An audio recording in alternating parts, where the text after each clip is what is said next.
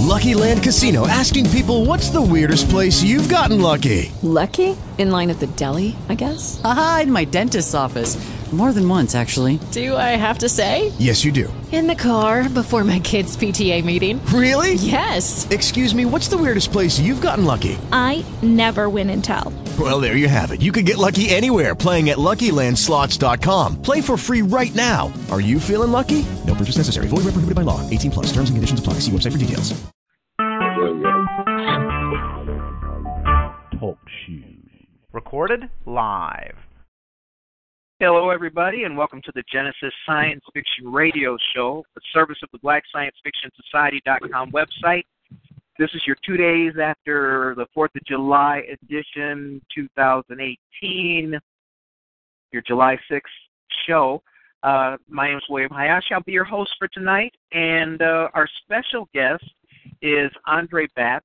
And for those of you who don't know, he's he's at least a triple threat, probably a lot more threats than that.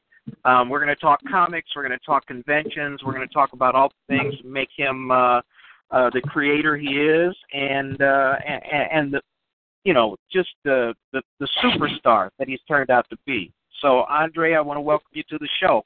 How's it going? Great, great. How are you doing there, William? I, I'm doing fine. You know, I there, I, I had a revelation today, um, Uh-huh. and I, I went I went to a picnic. You know, like uh, at someone's house who I'd never been to on uh Fourth of July. Okay, um, it was uh, I, I was at a Mexican barbecue, and I'm sitting there and I'm looking around and I feel like I have an affinity with this group of people over here, but I don't want to sit with the old people and stuff like that. Then I got to thinking, you know, you're one of the oldest people up in here. You know, while I'm sitting there talking to the twenty something. So it's it's kind of jarring, uh, you know, when you don't feel as old as you are, but you are as old as you are. So that's uh, it was kind of a weird thing today that I thought about that while I was writing. Anyway, man, where are you coming to us from? I'm coming to you from Detroit, live from the city of the Detroit. And what's your weather like up there? That's pretty good right now. Today it's actually like uh, you know, 80 degrees. So I mean, it doesn't feel that bad out here.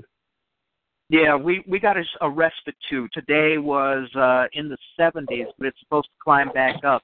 It's been it's been pretty hot. We've had a a hot spell, so I'm not looking forward to my electric bill next month. Um, right. running that air conditioner. Um, and and uh, just so everybody knows, uh, this this is a return engagement for Andre. He was here about three years ago, and we talked about a number of things back then. Um, I guess you know I, I can't imagine you not having a whole lot of things happen in that amount of time.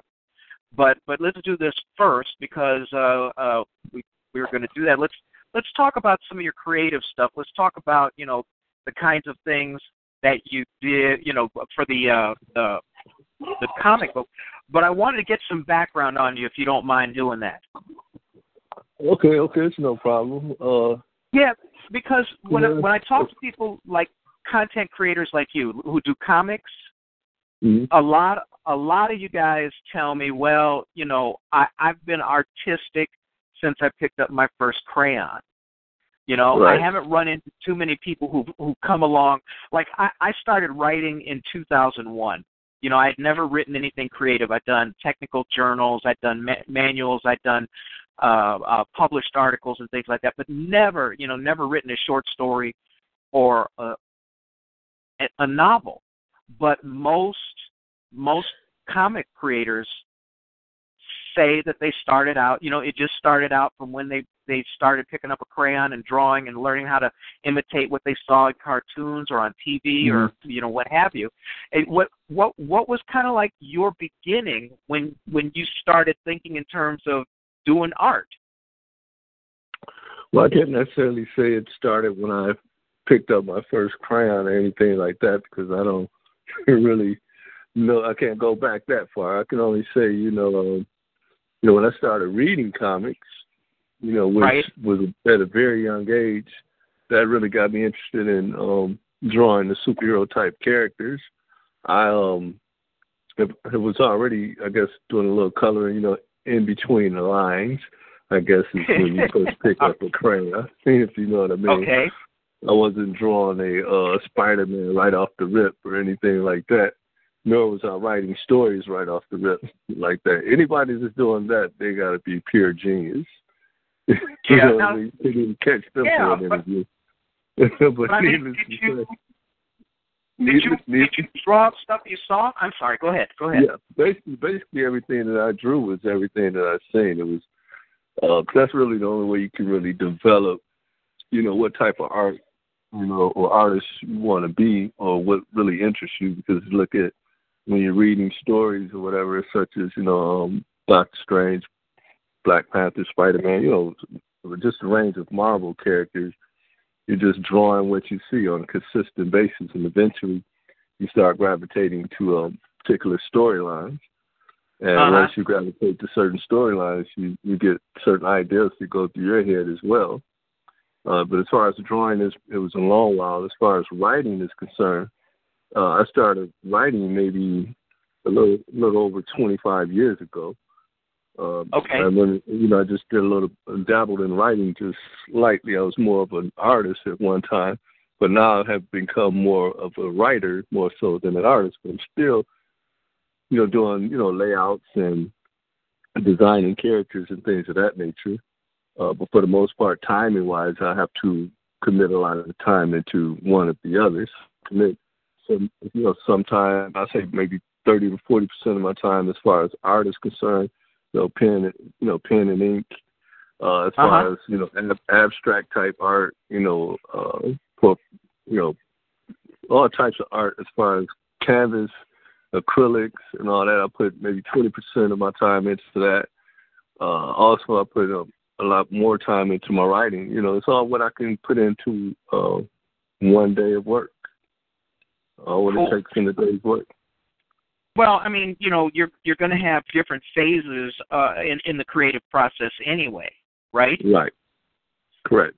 Um, so yeah, I I could see that, and especially you know when you talk about comics, you are talking about you know almost almost three different types of cr- you know creative focus. You know, obviously you have the writing, and then you you Mhm. have the characters, but you also I mean the backgrounds are just as important in the panels a, as the Cool. characters. So you know it's it's it, it, it's got to be an effective amalgam of all three in order to be pulled off well.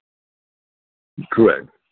No, Yeah, I agree um, with that. You know, you, you yeah. have to have all of it in your head when you start basically spilling the beans out on paper.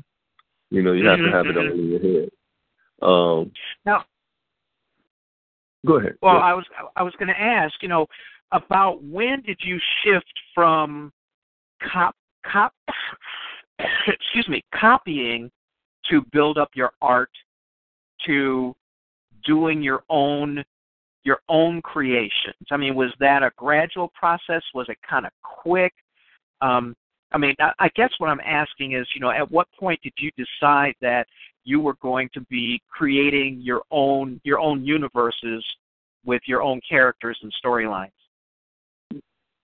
the, in the early '90s, actually, um, it was a pretty quick process as far as you know, as far as not looking at images or whatever. I had to start Right. drawing for a while, so at this point, most of the art had come off the top of my head, and basically what I've seen in the sense of uh, a- actual humans or whatever, because I wasn't really reading comics as much uh, back in the late '80s. But when I got back into reading comics, you know, I started um developing the storylines uh, of my character, which is Dreadlocks.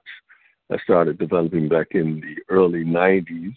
You know, patterning myself in the sense of being able to develop a, a story like uh, Brian McGee, and you know, Uh-huh. looking at what Tri- looking at what Tribe was doing with you know Larry Stroman and Todd Johnson. Uh, you know, Alonzo Washington, you know, Arvell Jones, you know, I looked up to these guys, Keith Pollard.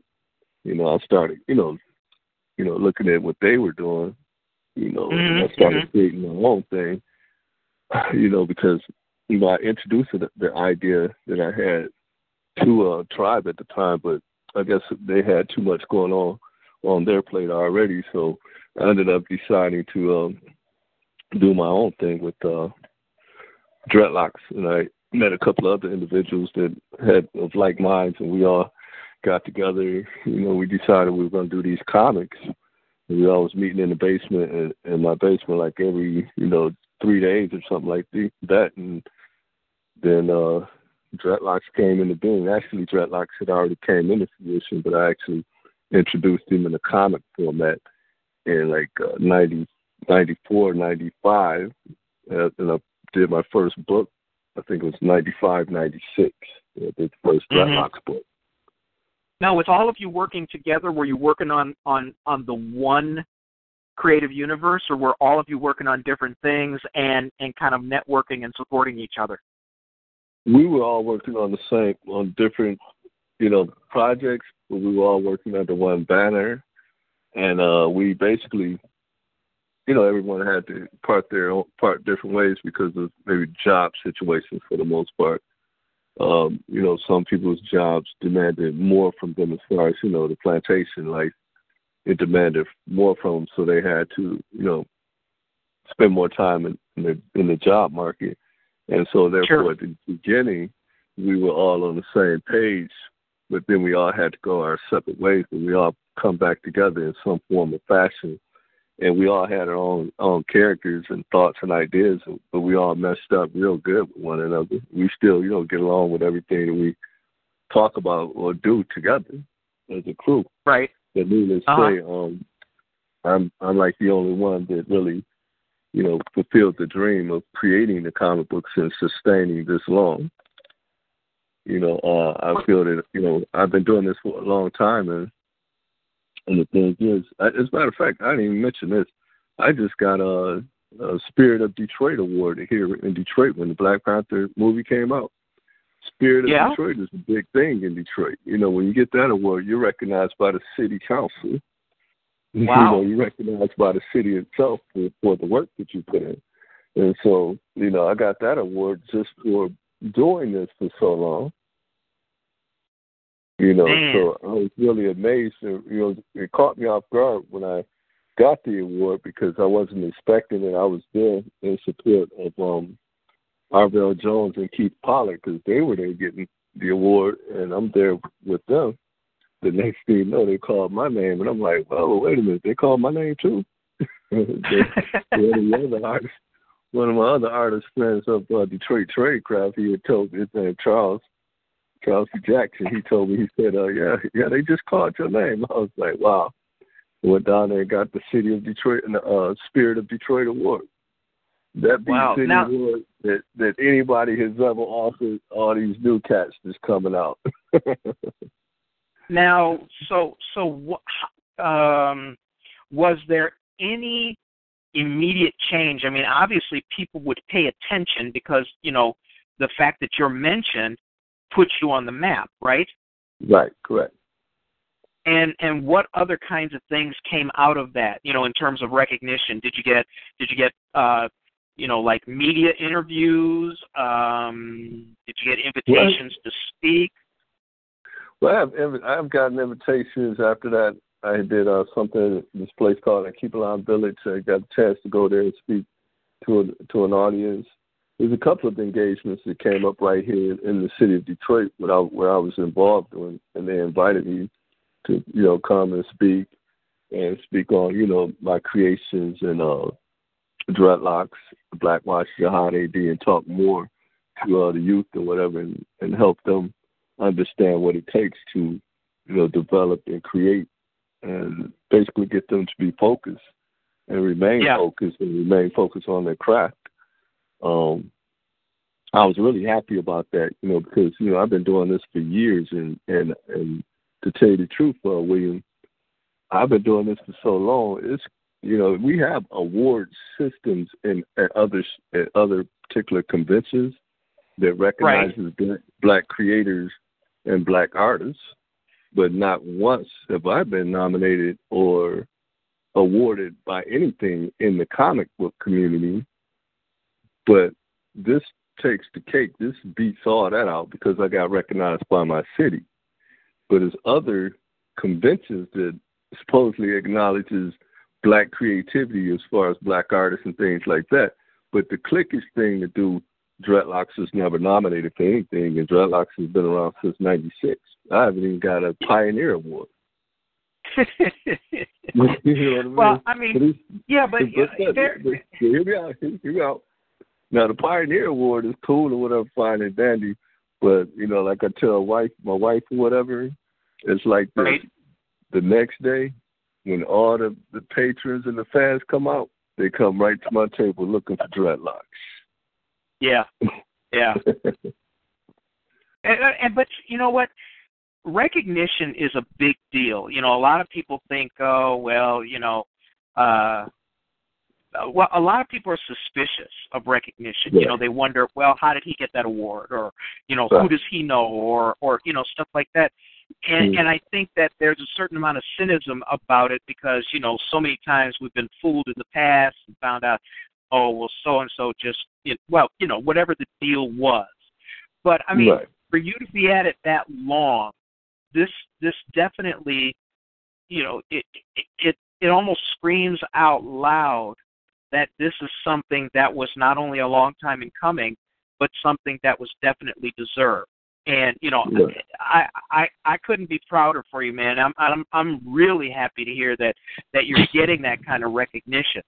Um, you know, it, it, it's it's validation for all of the work that you put in. It's not, you know, it's yeah, yeah, it's great that you were creative.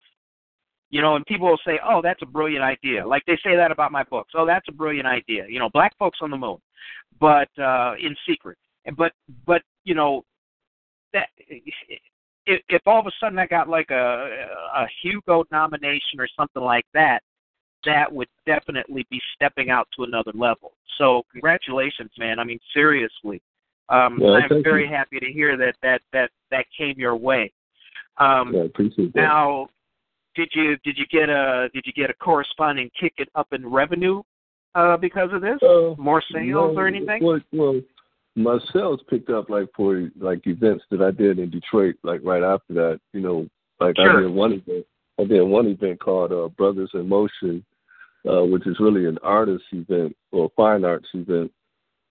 And I went there and you know with the fine art, but people wanted my comics, so I did both of them at the show, and it seemed like I sold a lot of books. I wasn't really expecting to sell as many as I did that night. Uh, I sold quite a few books there, and I did another event um, a couple of weeks ago. It's called it's called um, Detroit Comics Party, and Right. I did really good there as well. You know, it's like um, everywhere I go now when I do shows, I'm making more sales than I'm actually, you know, expecting to sell. I'm basically selling out now. Now, are you allowed to put the fact that you won that award on the cover of your comic in the lower, you know, right hand corner or something like that? Well, now the comics that I'm doing from this point on will have that in the corner.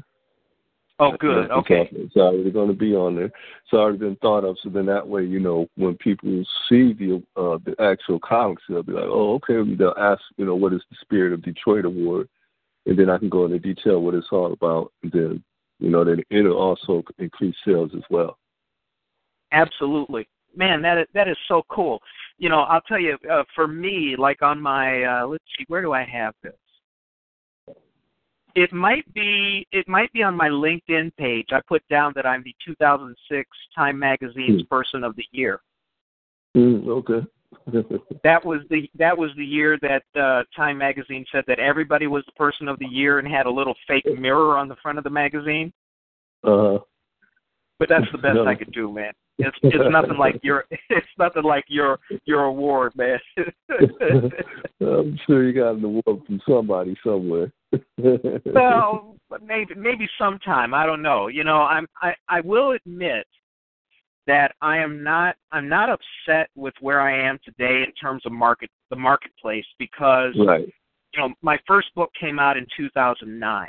All right, so we're we're talking less than 10 years, Mhm. and books are different anyway because fewer people are reading Right. and get you know getting getting recognition is a lot harder because getting books into people's hands and actually having them read them is is not nearly as easy, you know, or as accessible as comic books. Comic books are brilliant, man, because kids like them. They're short, they're compact, you know, they're not big, they're not heavy. Um, you know, they're visually they are arresting and interesting, and the story moves along fast enough that it, it doesn't tax them in terms of how much effort it takes to read a comic book. So, uh, comics are, are a brilliant way to get your content out there and to to display your creativity. Um, I No, I I can't do it myself because um, if I draw, you know, somebody's hand, it's only going to have three fingers and a thumb because I can't draw worth jack. So Well, that, that, Uh, that's that's why you have to uh, hire a freelance to draw it for you. Yeah, but I That's how you yeah, but I got no money either. So no money and no talent. You add that up, you know, then you gotta you gotta use your words. Got to be a wordsmith. Um, okay, so I mean that's pretty cool. Now, how many different creative universes do you have in your comic line? Right now, I have a total of four different universes. They're basically parallel to one another. Uh, they're different. One is in a different time time frame, but there are Okay. four different universes. Um, I'm adding more, you know, not as we speak, but I'm just contemplating on other ideas. I actually have a total of um, twelve different universes that are going to all, you know, be combined with one another in some form or fashion. But I Wow. haven't put out the um, the different titles to actually introduce all twelve universes. So right now we're just dealing with four of them right now. Okay. Oh, hey, uh, do you have do you have a web address? A Uh, website? yes. Uh, my website is uh, uh, urbanstylecomics.com. That's urbanstylecomics.com. You can also uh, go on Facebook slash urbanstylecomics.com. Yes, but spell comics with an X, everybody. No, we're going to spell it with the CS. Oh, we We're not gonna, we're not, okay, yeah, because not I, I gonna, was on your. we're not gonna Uh, spell okay, it. sorry. We're not going to spell it the uh, the the the black way. urbanstylecomics.com. Okay, yeah, I just I just dropped that in the chat room for people to pick up. Um, Right. Yeah. Oh, I know where I saw it. I saw it on your on your uh, I think it was Twitter. Well, Your yeah, Twitter handle my has Twitter account is Urban Style Comics. Yeah, it's with the X. Yeah. Because they wouldn't allow me to put the CS on there. Really? yeah, it was too many letters. Oh, okay. Hmm Man, So that's, that's a bummer. So I had to shorten it, and the only way it could sound correct is if I did it that way. Mhm. Mhm. Okay, so uh, and if people do want to follow you, then change the CS to an X. Um, yep. Or they could uh, go on, um, at- you know, at- er. in- you go on Instagram at Andre Batts, or you could go, um, you can follow me on Facebook, Andre Batts. Okay. And I usually post Cool. different things, you know, as it relates to urban style comics on all my pages. Yeah, yeah. And and talk about a talk a little bit about the the response that you've gotten to you know what you've done so far. Well, I get, you know, I have, I usually get a real good response. I've never really had any negative responses, uh, no matter Oh, what good. type of event that I do. Um, it could be a, you know, an all-white event, a Caucasian event. Uh, you know, it can be a black event. I usually get a nice response from the, uh, like I say, the fans and enthusiasts. enthusiasts. Uh, Right. I did a show in New York, uh, the Black Comics Art Festival. Man, it was off the chain, and you know, I got much love there, and I really love going to New York because they show a whole lot of love every time I go out there. But any show that I Nice. usually do, I haven't received anything, um, you know, negative. I'm, as a matter of fact, I got a show I'm doing in a few weeks called Wakanda Con in Chicago. Uh, I'll hey, be there. dude, get in touch with me. Let's have lunch. Oh, I will. Oh, you're still in Chicago? Yeah, you want to do that? Oh, oh, it sounds good to me. That'll be fun because you know I the only time I get to meet the I I haven't been to many of the new Black Age uh, conventions. Okay. Um, mostly because they're smaller, and Right. mostly because, and, and we're going to discuss this later, but mostly because I don't feel as appreciated as I do at the national conventions. Go figure that out. you know, WorldCon, Boscone, all of those places. You know, they, Mm. uh, you know, they they they they sponsor me in some small ways or big ways, and then they have me running uh, discussions and panels and things like that. So, um, Mm, okay. Well, yeah, we're going to talk about all. that later. Yeah, so Okay. no, but when you get here, um, if I can't get to the convention, at least, uh, do you know where you're staying, by the way? Uh, not yet. No, no, yet. I'm uh doing some research or whatever. It's so expensive to stay downtown Chicago, or or where the the, the show is in Grant Park area somewhere. Okay. Uh, All right. The Hilton Hotel. Yeah, that is a little pricey there. Yeah, it's, it's not a little pricey. It's very pricey. Well, I was I was just I was just trying to be polite because you know we're a grown up city. Right, exactly. They're beyond growing up there. yeah, I'm sure, well, I'm sure that know, the average citizen in Chicago can't can't afford to stay down there. I'm thinking. I don't know. Maybe they can. Cost Well, you know, must you're- be there- uh, there's two things that are going on in Chicago and and in bigger cities. And and the thing that's happening here is, you know, a lot of people are complaining that it's it costs too much to live here. Okay, it doesn't Yeah. cost too much. It costs it it costs more than than other places because obviously people are living here. But people are leaving the city. But here's the Right. other deal. It it costs money to run a city this big Of just course. in terms of like snow removal, just in terms of putting together as good an educational system as you can. Although our mayor Rahm Emanuel is a jackass. He's Um, still the man. Wow. I thought he he, was a jackass. no, we're we're trying to get rid of him, but you know, folks.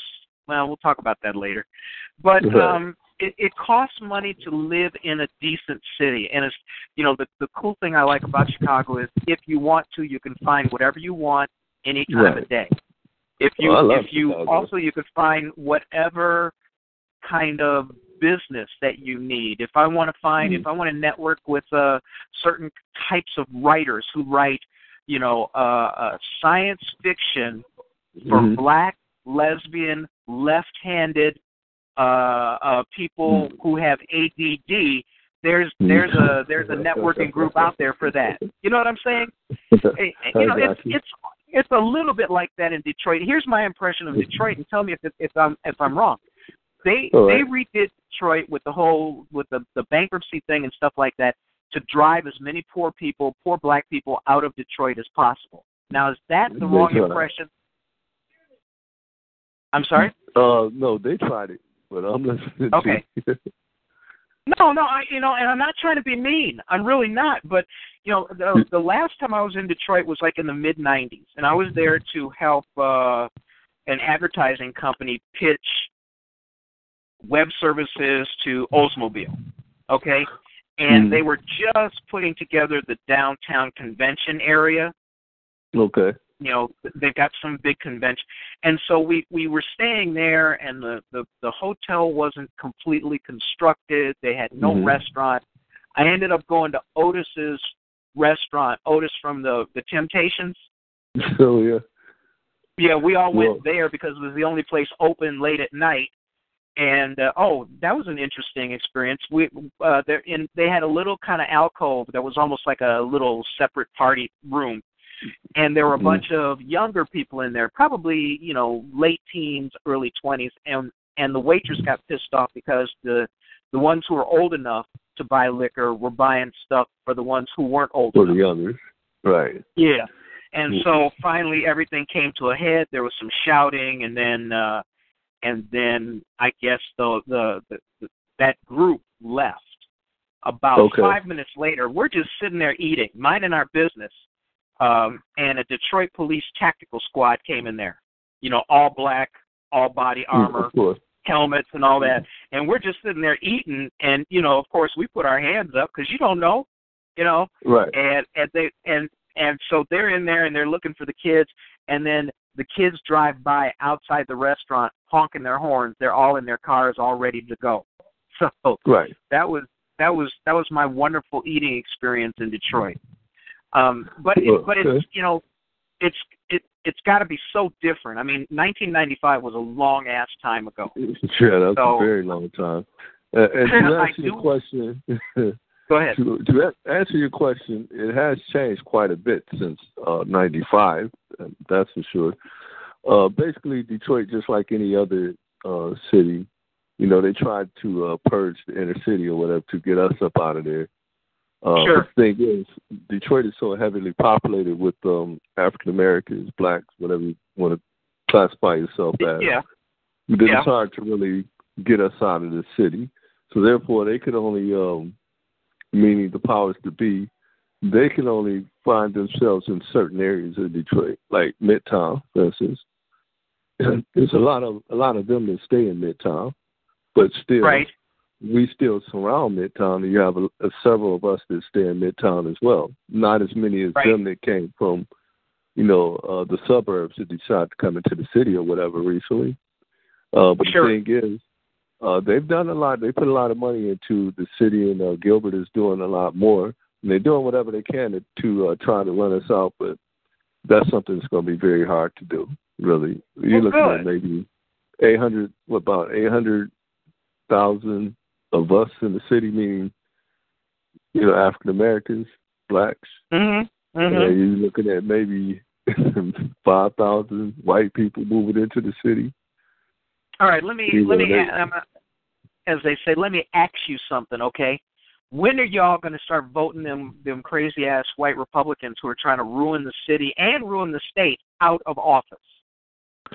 And the thing is, when are they going to do that? I don't know. You know, I don't know. But see, me myself, the political system is rigged, no matter how you look at it. Oh, Um, absolutely. We know that. We we know that from looking at who's in the White House right now. The thing Yeah. of the matter is, you you hear people tell you who they voted for and things of that nature, uh, you would think that the person that's in power, such as uh, uh, was the mayor that I don't ever really even see, Doug Duggan. Doug, that's his name, Mayor Duggan. Never even see Okay. this dude, or whatever the case may be. But needless to say, I don't understand how he got back in this go round. But we still have a lot of individuals that look like me that feel things aren't going to be right unless they have a Caucasian in front of them leading the way. You know, we, we have to get out of that mindset.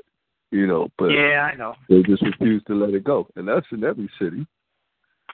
You know, Yeah. they like to, you know, think that if they don't have this individual in front of them, that they're not going to get anything. But the thing is, the things that they're supposedly are getting isn't for them anyway. Like, look at Right. It's not it's not serving them. It's, not, serving them. It's, it's not. It's not serving them at whatsoever. So you're thinking that you're getting a pretty downtown, or pretty midtown, or pretty areas or whatever of living. It's really not Right. benefiting you anyway. They're getting you right up out of there. Period. Right. Point blank. Yeah. So when they're going to do it, and then when are they going to realize that they're not slaves anymore? I don't know. It's going to take them a minute. It's already been 400, little over 400 years, and they haven't realized it yet. But they still keep doing the same thing.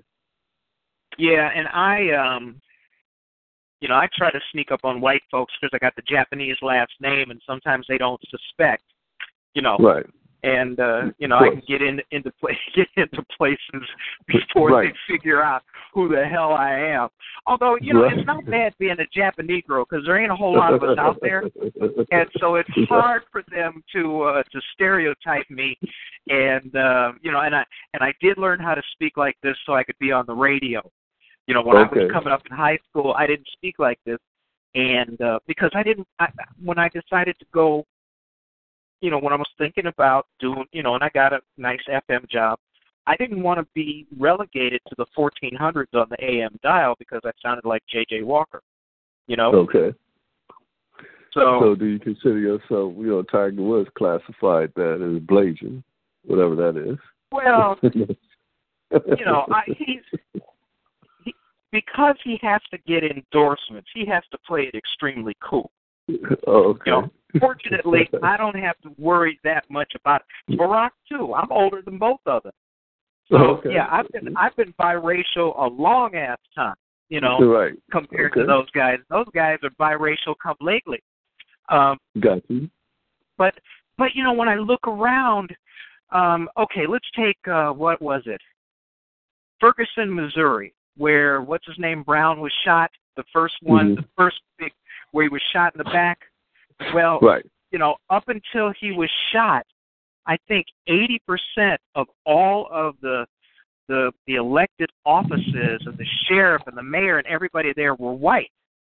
But Mhm. since he's been shot, there's been a movement to to take control of cities that are predominantly black and Mhm. have and not have a whole bunch of you know like you said having those white faces leading them like you Mhm. know it's some kind of necessity like you oh we can't get anything done unless we got you know uh uh, Right. uh Mr. Charlie up front you know otherwise we ain't Right. gonna get no money we ain't gonna get this we we ain't going you know and there's so many we ain't Right. going you know you get tired of hearing so um Right. but Well, but for you The, the thing You've got. Let, let me just here. say this real quick. You- Let me say this real quick. Fortunately for you, you have such a cool black creative community in terms of art, music, what have Right. you, that it's tough for them to run you all out of there. Because to Correct. run you all out of there, first of all, takes the flavor out of the city. Yes, okay, you don't you don't want Detroit to be like Des Moines, Iowa. Nobody wants that. not, not at all. Even though they're about to have a Wizard World Con, I think, out there this weekend or something like that. Where in in Detroit? And I think in, in Des Moines, Iowa, somewhere. Oh, in Des there. Moines. Oh, okay. Yeah. Yeah, well, what's, we're I going to talk about that in, in a little bit. Yeah. Now, for you, um, since you've got that big creative community there, uh, you know, do you do you think that that really helped you in terms of networking, in terms of of kind of solidifying what it was that you've been trying to do, helping you with your creative bent, and and maybe even helping you, you know, directly with how you actually get things done, you know, as as a black creative. One thing that's helped helped me a lot. You know, I'm able to um reach out to several different individuals. Uh, you know, across the border. You know, as far as in Detroit is concerned, you know, I'm able to Sure. reach everyone. You know, because the character, like I said, uh, in Dreadlocks himself, you know, uh, being universal the way he is, you know, a lot of people can identify with the character. Uh, Okay. and I have people of all persuasions that reach out to me as far as uh, in several ways, as far as an interview, whether they want me to come as a guest to their show, uh, Uh-huh. and, and all types of things of that nature. As long as it's in the creative field, you know, that's how we connect with one another. Because you still got, you know, like you you said, we got a lot of uh, brothers and sisters here that's really putting in work, you know, as far as that creative work and Right. a lot of us are getting acknowledged for that. You know, uh, some aren't, and some are, are really getting acknowledged. So those that aren't really getting the acknowledgement, we're trying to bring them up as well, so they can also get acknowledged. So it won't just be uh, a one-sided type thing. Just one person is getting noticed for this. Uh, we want everybody in our community to be noticed for what they can do and what they have to give you know, as far as their art is concerned, as far as their writing is concerned, or their just their creativity in general. Uh, Right. And a lot of people have reached out to us just to be a part of that, not to take over it, but just just be a part of it, just be next to it. They're happy with that. Sure. Can I ask you a question that that's a little uncomfortable, but For who? But it's something that well, no, I mean I'm just talking about in terms of discussing black creativity. Okay, you Okay. know, uh, for so long, black creatives have treated um, being a creative as a zero sum game. Okay, let's take the example of comics. So Mhm. if if there if it, you know in in many places and in many influence spheres, if there are a number of black comic creators, you know, uh, centered in a place, there there has been a tendency to treat being a black creative, a black comic creator, as a zero sum game where people, the creatives, like if you sell 10 comic books and so and so does not, they feel that you have taken money out of their pocket. you say does the other uh, creative field that you've taken money out of their pocket? Well, that- I'm I'm wondering I'm wondering if it, I I have thankfully over the last 5 years I've seen less of that. Okay, less less of black creators um treating you know whatever it is they do as a zero sum game. So, you know like Okay. like now black creatives you know who do novels and short stories will mention well you know uh, well, william hayashi uh and don't let the last name fool you they always have to put that in there because people get suspicious but Mm. they say okay you know i like some of his work you know before you wouldn't hear that from another black novelist because Mhm. they think that if you mention someone else and someone like you know gets interested in what i do then you know then then they then they it's like they think that my sales were taken were taking that those sales took money out of their pocket Well, you know, like you said, right now, I don't think that's the mindset. I've never had that mindset, you know, because, like I said, when I'm at a show, I'm happy that I'm at a show that um that that we're highly represented as a whole. You know, meaning, Right. you know, everybody looks like me or they're slightly lighter than me. You know, black and brown, some yellow. yeah You know, uh, um, you know, since we we like to use the color spectrum a lot when we're dealing with races of people, which is little bizarre, but needless to say, um, I really uh, appreciate, you know, when I'm at a show and I'm able to, you know, make money myself. And I haven't been in a situation where I didn't make any money where I felt, you know, well, dang, that person over there is making so much money, and I'm just over here, and I just sold one book, you know, or something like that. I've well never no I, I never thought it like i never thought of like you like that No, I'm just saying. You know what I mean? General, just in general, I would hope people aren't thinking that way. You know, I'm just using myself as a as an example. I would hope people don't feel that way. That okay, you know, these people over there making all this money. I would hope that's something that's gone if they ever thought that way before, because I think that a lot of people. You look at the, the early '90s when we were doing um comics, or whatever. When we did our first show, like um, in Detroit, the Motor City Comic Con you know, we had a bunch of Hicks there, you know, from all types of areas in in Southwest or Southeast Michigan. Some from Southwest in the Grand Rapids area. Uh, sure they come out to do the show or whatever, and people would come to these shows and see this big backdrop of all these black characters or whatever, uh, and they would walk by the, these tables, and in in that sense, I used to think, well, wow, what is this all about? I know that this artwork that we have is dope or it's cold or whatever, so Right. there's no Right. no reason whatsoever that they should be walking by this table. But the sad part about that was not just that right there. It's when the brothers would walk right by as well. And you're only representing five people of color inside of this show, and they got a hundred tables in there, and you're only one of the fifth. You're like the fifth person in there that's black, and they're walking right by you. And the only way they will stop at your table is if they see a Caucasian at your table being interested in what you have, whether they're buying Uh-huh. anything or not.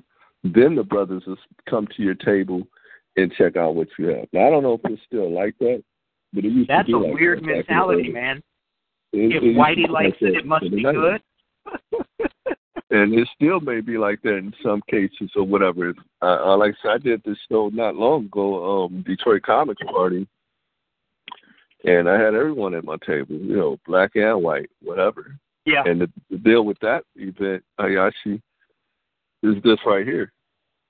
The yellow people wasn't stopping at the table. Now, uh-huh me personally, I'm like, you know, I think they have more of an issue with us than uh, Caucasians. yeah you know, as far as our our artistry.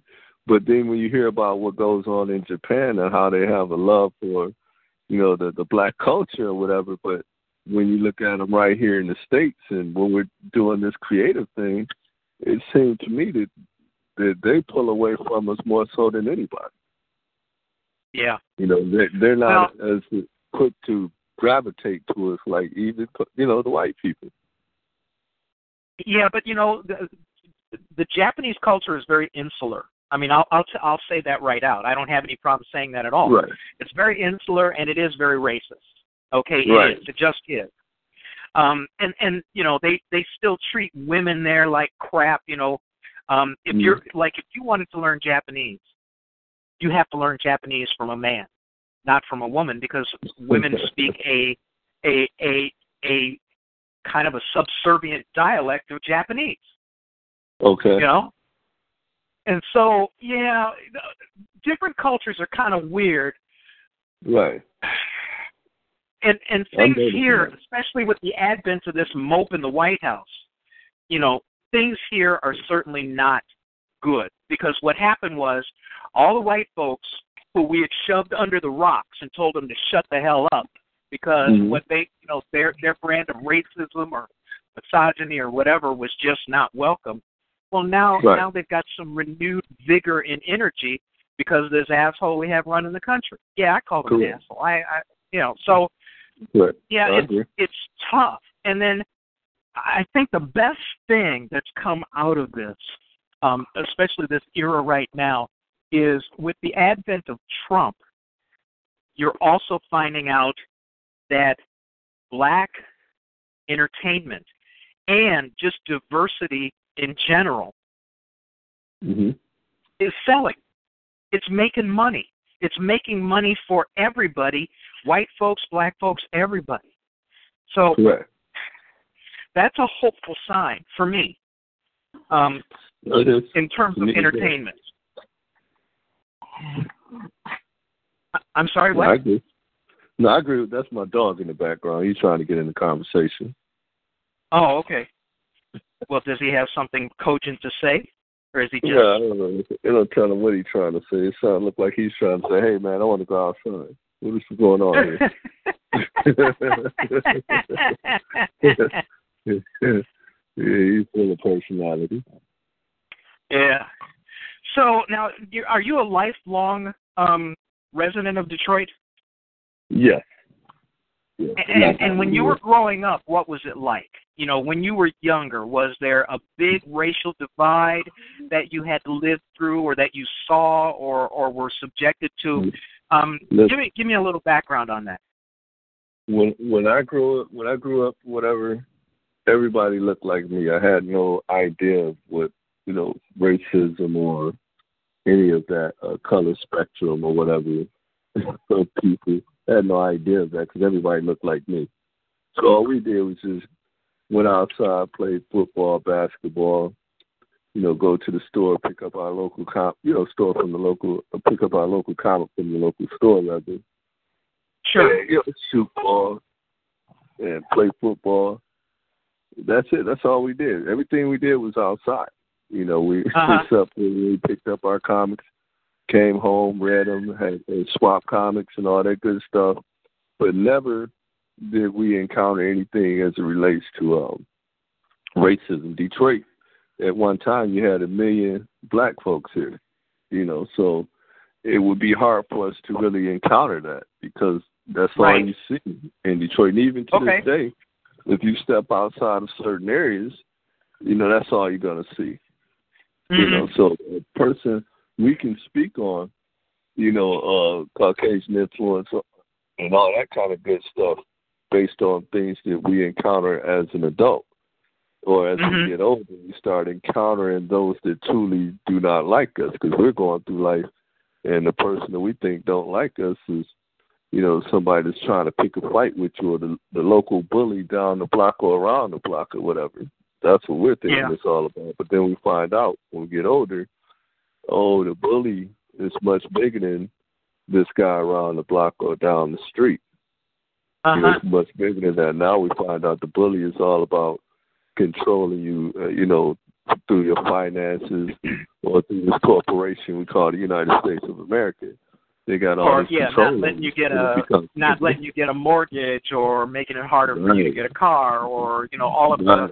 All of the institutionalized Exactly. prejudices and racism. Yeah, that's uh And and, you you, gotta unfortunately you get that everywhere. Yeah, go ahead. I'm sorry. Right. You got and you got to think. Well, we're- we're reading the different stories, you know, in in our little classroom or whatever. We're reading stories about these people all day, and subconsciously it's putting in our head that we're inferior.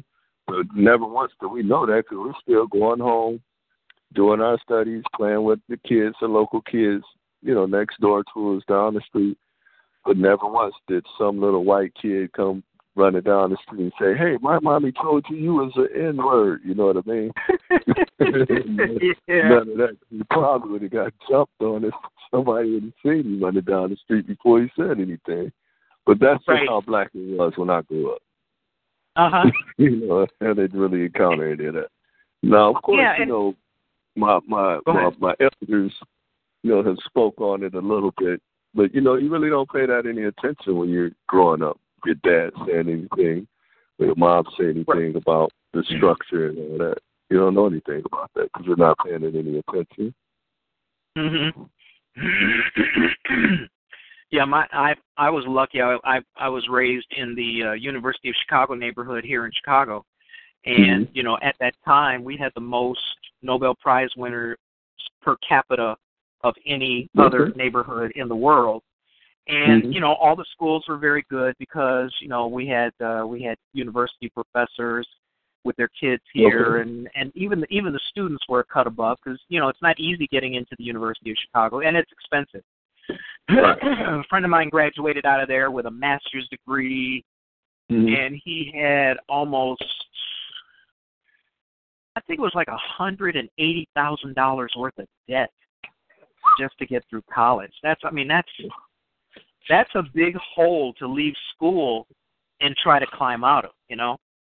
So yeah, it is. yeah, there's it is. there's there's good and there's good and bad in all of that. Now let, Yeah, let's talk a little bit about your storylines.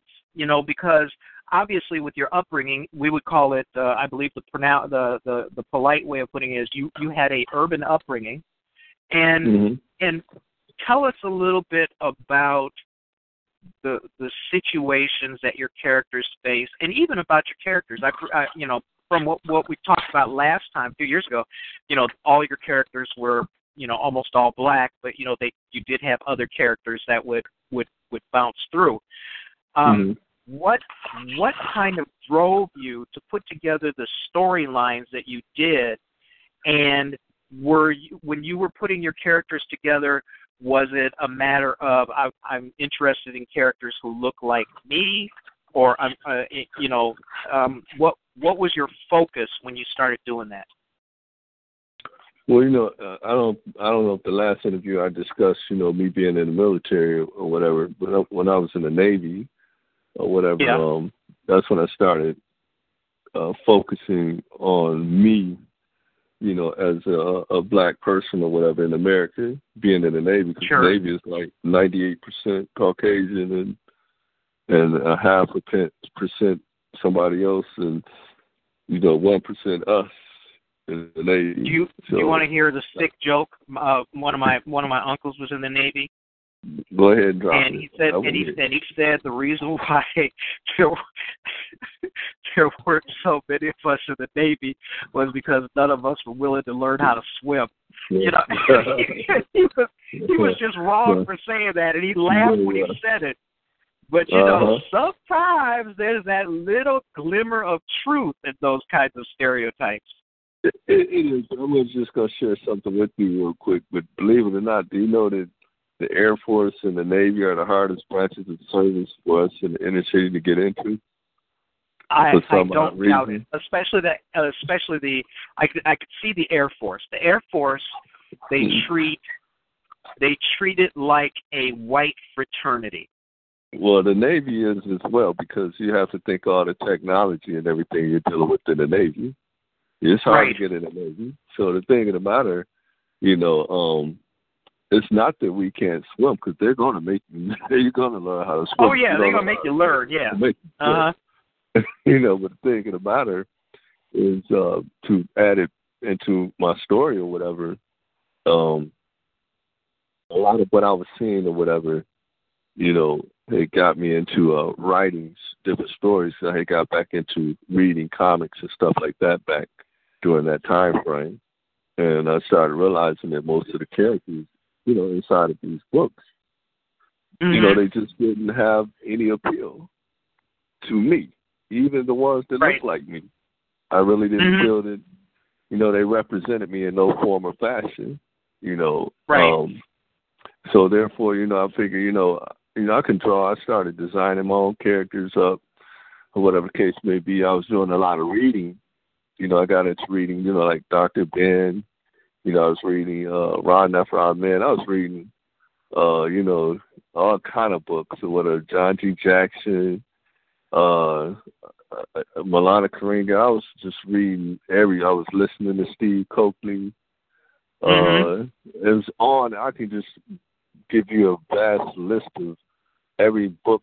Not every book that I had, because you know I got like a 500 book library, so I can't even go into none of that. But a lot of that stuff, a lot of this information I was reading, and, it, and I was consuming it.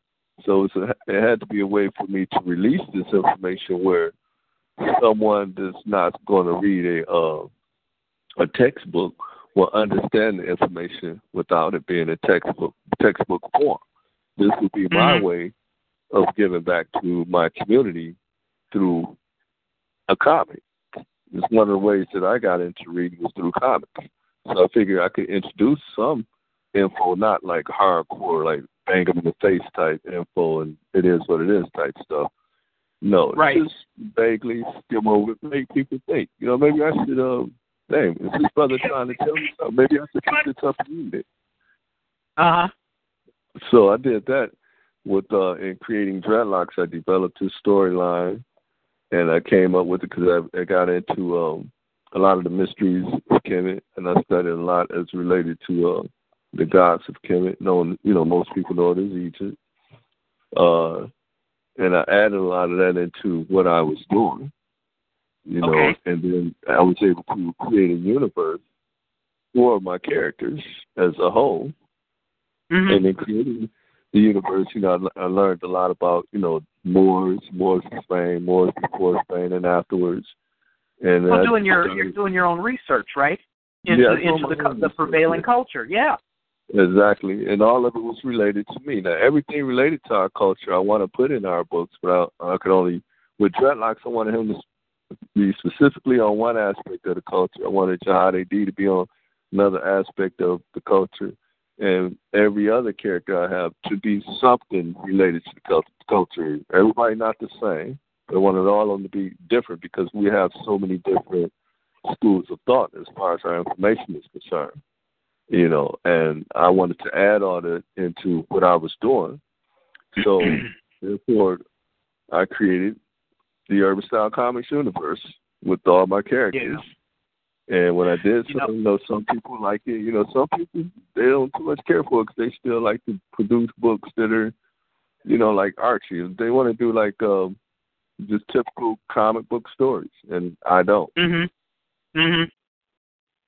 Well, and the other the other thing from the outside in, you know, when you when you think in terms of you know maybe an audience or something like that, uh, the gr- the greater American culture, you know, white folks still want to treat us like a monolith, like we are all this and we are all that and we all like this and we all like that, you know, which is Mhm. which is one of the reasons why I refuse to buy watermelon at the grocery store because I don't Mhm. want to have you know perpetuate any of that with these silly ass people.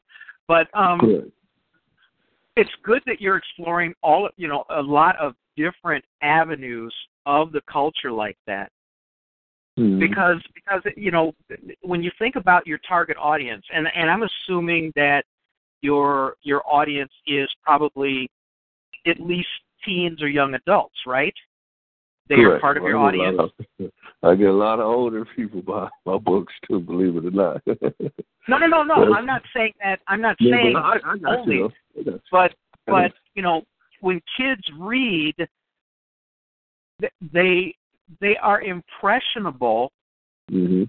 at a subconscious level so when okay let's let's just take the simplest example from the last uh 15 years we have a whole generation of kids out there who didn't know until this mope that presidents of the United States were not black Right.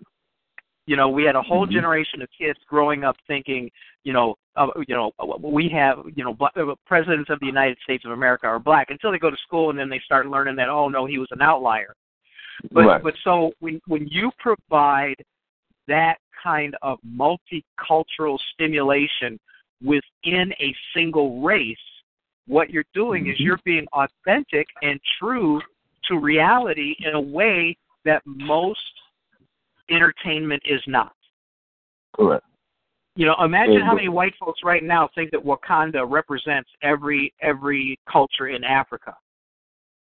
Uh, probably a lot of them, but to say, but to- Yeah. to, to piggyback on that, it's a lot of black folks who think that same thing. Well, yeah. You know, the IQ distribution curve actually works for all races. I hate to say it. Yeah. But the thinking about it, I really appreciate the fact that Black Panther it came out, and I appreciate Luke Cage and Black Lightning. Mhm. uh, Mhm. for several reasons, obviously, because um, I think um, them dropping those jewels to the masses have, have helped some of the independents, you know, with you know people acknowledging our works now.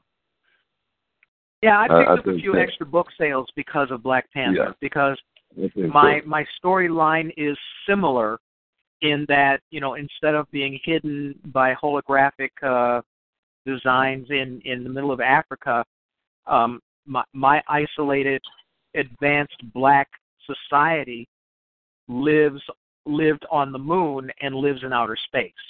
Mm, okay. So so people saw a little bit of an affinity from that, and really, you should pick up a book or something like for your 500 book life. No, I'm just kidding, man. You know, I'm you not know, picking it. I'm not. No, I'm not. I'm not pimping my books. People either buy them or they don't buy them. People want to read them or they don't want to read them. You know, you can't. You know, I, I I also despair of people who do nothing but sell their their their their wares. You know, that gets tiring too. Um, Right. but yeah, but but the cool thing is is uh, like you said, having those jewels dropped. Well, first of all, we saw the Luke Cage phenomenon, which I I you know I probably say at least once a show, where where Luke Cage broke Netflix, Yeah. and and that and and that's and that's not 30 million black folks downloading Luke Cage. That was people worldwide downloading Luke Cage. Worldwide. Correct. Yes, yes, it was a Marvel property, but it was still a black superhero. Yes, it was. hmm and then and then you know i i can only say well i understand exactly why black panther resonates with so many people black and Mhm. white and I, it comes down to a word that we don't apply to movies very much at all i mean almost never and that word is nobility you know Right. you had you had an entire culture where even the heavy even you know killmonger still had the nobility of the culture. He just had a Mhm. different perspective on what the culture should do for the rest of the black people in the world.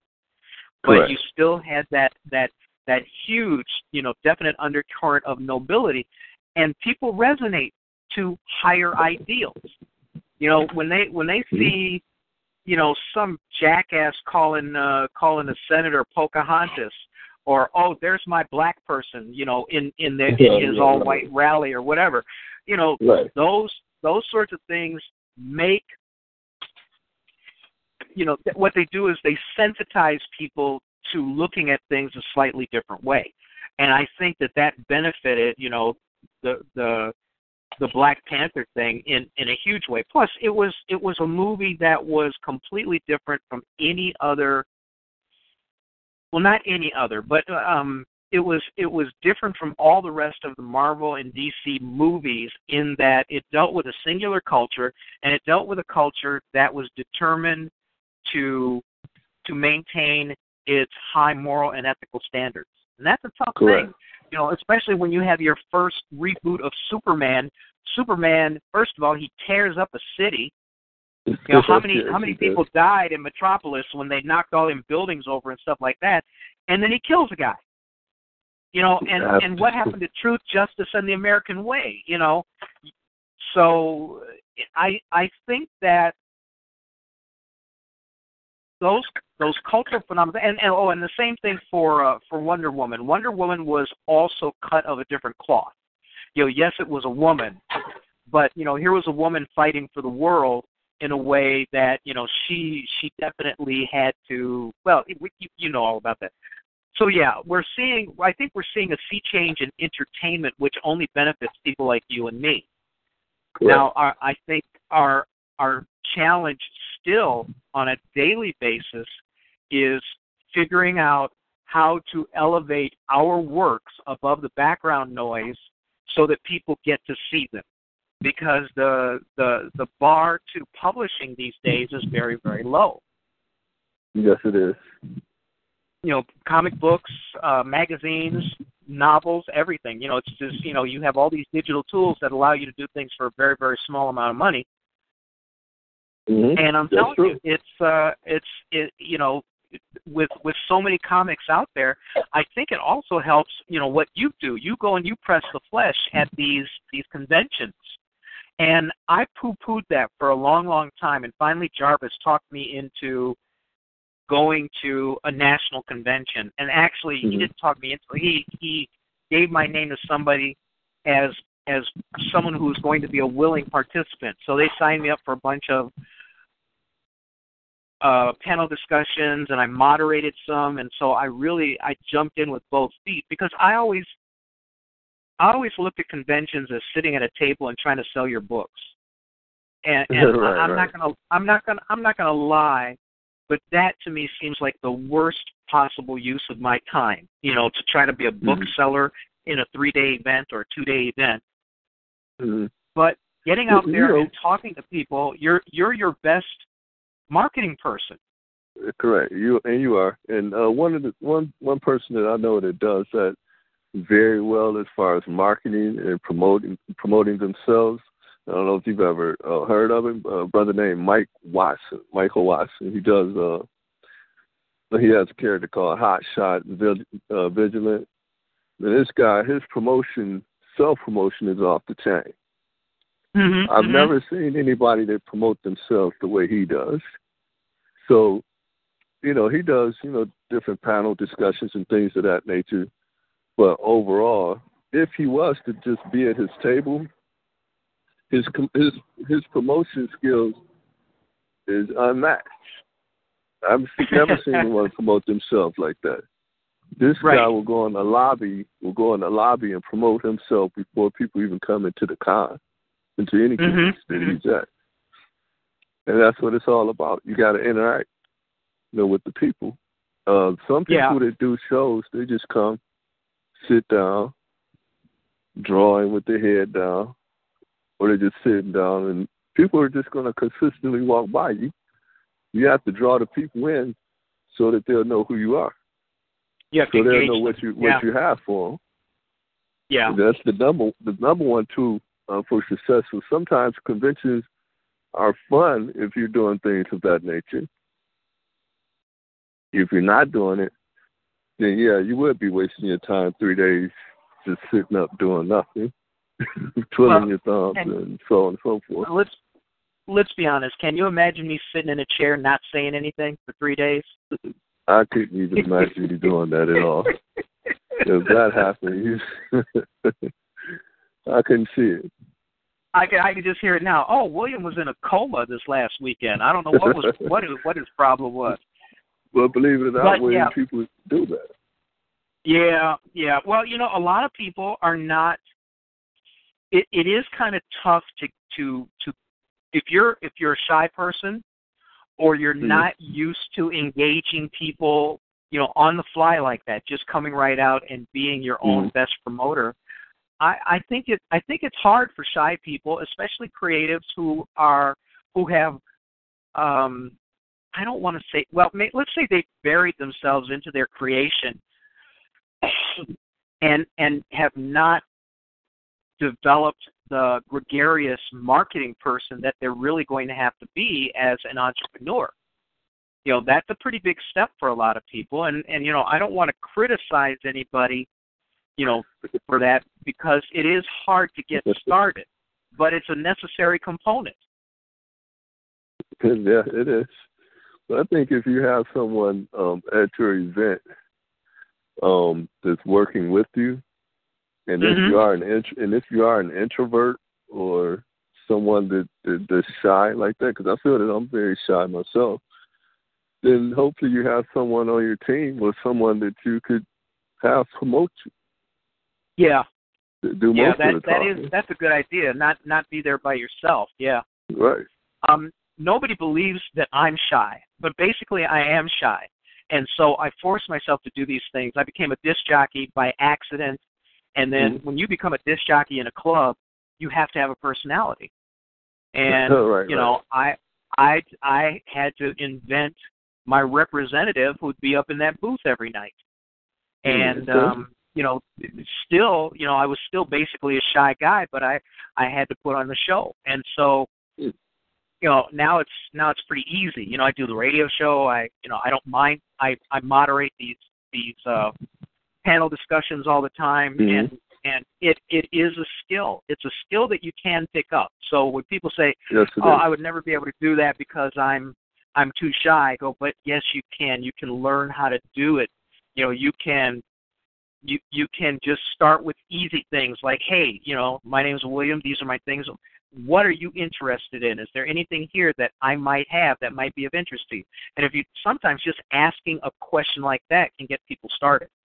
So That's true. yeah, and we don't teach that, and we don't teach that. We don't teach any kind of communication at any level of schooling in this country at all. Not and, at all. You know, you wonder why people's relationships fail. You wonder why white folks with guns, white boys, excuse me, not white folks, white Right. boys with guns, when they get rejected by girls and they can't have no sex. So what do they do? they go out and shoot up a church. They Yeah, shoot up something crazy. because they can't get laid. How how effed up is that? That right. We know they're putting all of us in a box too, uh, and a lot of Well- us are, you know, taking the key and walking right into that box, and we're happy to be in that box. And then next thing you know, our world is right in there, and nothing else exists. So when we come out into Yeah, the real but- world, you know, we can't relate. Like you say, you know, Yeah, you but meet a girl if she you get shot down. Yeah. You don't know how over to react. of our yeah, over fifty percent of our marriages fail. And and Yeah. and I think, oh, you know, I just committed a crime. I called it a failure, and it's not a failure. You may have made a mistake. You know, you don't want Yeah. to, you know, you you don't want to necessarily classify that as a quote failure unquote. You know, maybe you Right. maybe you just hooked up with the wrong person, or you guys changed, or whatever.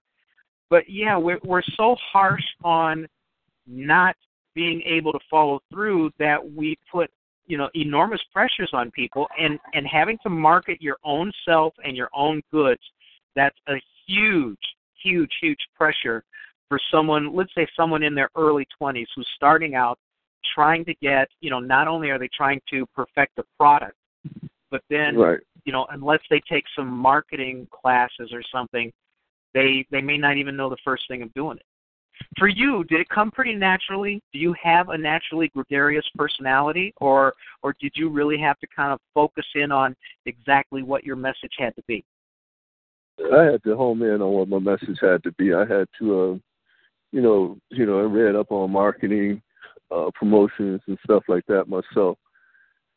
As far as targeting my market, you know, I did a real good job, I think, as it comes to that. Uh, but it was something I had to uh, learn. It wasn't like, you know, I jumped right into this and, you know, I was happy go lucky and everybody loved my bubbly personality because that wasn't the case. you know, so I just basically uh, learned a lot and um and I applied what I learned. That was it. and and uh, what you know that you lion dog that was not it because it changes from day to day doesn't it don't you learn more don't you meet more people don't you aren't aren't isn't your Yeah. your marketing process constantly being refined and changed for the times because i mean imagine what you would be doing now if black panther and luke cage had not come out Well, maybe still to- struggling. well no but and i don't mean that in a mean way. No no. Andre i don't mean that you know i don't mean that in a mean yeah, way. I'm know, just I saying that that. you would you would not be able to say, well, okay, for like me, I could go, well, like Wakanda, my colony of blacks isolated themselves with their advanced technology, you Mhm. know, and you know there are some similarities, and people go, oh, okay, now I get it, you know, because when you talk about black folks beating NASA to the moon, yeah, that's interesting, but it doesn't convey a lot of context. You know, well, Yeah. how did they get there? What made them go? You know, how how did they build a rocket? How did they do this in secret? You know, uh, you know, you can't keep black folks. Uh, you can't have black folks keep the secret from each other at Thanksgiving. You know, et cetera, et cetera, Not at all. et cetera. So, Not at all. That's really the case. Yeah, yeah. Now, now, you want to talk a little bit about the convention scene, um, if you don't mind, if we switch gears? well, I don't mind at all. Tell us a little bit that at all. about. Tell us a little bit about your doings from the convention perspective. Well, you know, I, I put the event together. You know, uh, the Motor City Black Age of Comics. Right. Uh, I think we spoke on it before. You know, I, you know, the first con I started to go to as far as it relates to black creators was um, the East Coast Black Age of Comics. Uh, And where was that, in New York, or- that was that was that was in Philadelphia. oh, Philly. Okay. And then I did uh I did uh the Black Age in Chicago. That's actually Uh-huh. where it started, actually in Chicago back in uh ninety three I think. I had heard of it when I first started doing comics or whatever being that Chicago is only a few hundred miles from Detroit. I had heard about it, but nobody ever really, you know, reached out this far or whatever. And I guess because we didn't have that type of communication like we do now with the internet and everything. So um uh, the brothers in Philadelphia that put it together, uh, a brother named Yumy Odom, uh, he he spoke on um, me getting together with a brother here in Abiomi to do a um, con here in Detroit. And I, I had told him, you know, I really don't have time and nor the energy to put into trying to do a convention because my um focus is really on doing my comics. That was it, Right. nothing else. You know, I, now I'll go this, with my creation and sell and meet people and you know introduce them to more things as it relates to black comics. But as far as me actually putting the show together, that was something I just wasn't really ready for at the time. So when I when we did it, we only had like maybe five people at the show total. With uh, well, no, we had seven people at the show, with five of us being uh the creators. so you know, it was something like it was a real very low number, but it was something around that range. So we ended up um uh doing the show. I thought it was a good idea. I felt really good about it. Even though that's only you know, even though we only had a small amount of people there, it was still something that I felt that I could build on because Mm-hmm. Mm-hmm. people were still, you know, interested in black comics. You know, we just didn't have the actual market for it in the sense of we didn't know how to, you know, advertise the market Okay. and how to push it. You know, so people would know that it's more to, ev- you know, everything that we're doing out here besides going to work and working in a plant or whatever we got creators out here that are doing comics, writing these stories, drawing these stories, putting them together, come out and meet these people. So, needless to say, to uh, say the second year, I did it. It was a bigger venue. Uh, we had gotten a whole lot more people that came to that event. It was at the uh, what we call the Russell Bazaar, which is uh, an an artist industrial complex. Okay. And it was really nice there. You know, Turtel, the guy who started, I call him the, the father of the Black Age. He's from Chicago. He came out to that one. You know, he really liked the setup and everything, and basically gave me his blessings on it and everything. And after that, you know, I was motivated.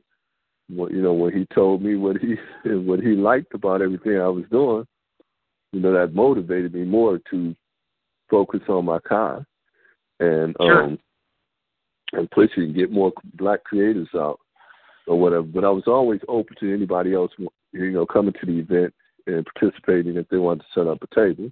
But do know that it is called the Motor City Black Age of Comics. So nine times out of ten, the majority of the people that are going to be a part of this event will look like me instead Right. of being the other way around. So we put the con together, did a couple of shows. Uh, we did uh, another event at the at a place called Youthville, which I really liked as well. Uh, I like that venue. We did that. That was real good. And ever since then, you know, um, you know, I've been doing the car. you know, I've just been doing it time and time again, every year. You know, and I'm getting ready to change. The, oh, go ahead. So go ahead. Go ahead. I'm, get, I'm getting ready to change uh, as far as the amount of times I'm actually doing this event. You know, uh, the Motor City Black Age. I'm thinking about doing it two or three times a year. Uh, but I just, I just got to wait on a few things to transpire before I can do that. Well, you So don't want to dilute your friends, do you? No, I don't. No, no. It'll And be- then how- these would be these would be like uh, what I'll call smaller uh Mini cons. Mini yeah, cons? mini cons, and then you know just to build up to the bigger con. That's what And what's the what's the the non-black participation in terms of attendance at uh, at, at the convention, generally speaking? non-black right now at my show. I have quite a few uh people, you know, of other persuasions, and particularly the Caucasian, that come to the show, uh, which really amazes me or whatever, because I have some, um, you know, Caucasian counterparts. You know, they like to use Facebook as a as a a, a, a bullseye to try to throw their darts at you or whatever. But I've had those that come on there and say, "Why am I calling it Black Age?" and that's uh, what they call um, racial identity, uh, what the identity, identity politics, Right. all this kind of crap. And I'm like, that's something that you made up. And why are you all so scared of the word black when you created it in the first place? you know what I mean? So and, you, you fear this and- word. but you know what a bunch of you know I you know I don't understand that. You know, first of all, we make up what thirteen, fourteen percent of the uh, the nation's population, Right, exactly. And- and and they get they are so fearful Correct. about about anything that we label black having legs. Exactly. So, you know, they were so, pissed off that there was only one white guy in Black or two white guys in Black Panther. Black Panther, right. Now, you know, one I have, was a villain and the other. Yeah, go ahead. Now I have um as far as a couple of shows, like I did one two years ago at the place called Bert's, where I had several you know white people that came to the event because of where the uh, event was. But off and Uh-huh. on, it's usually hit or miss. You know, I get a nice percentage of white people there. The majority of the people look like me. It's maybe ten, twenty percent that come there. Then I have participants that are uh, Caucasians as well.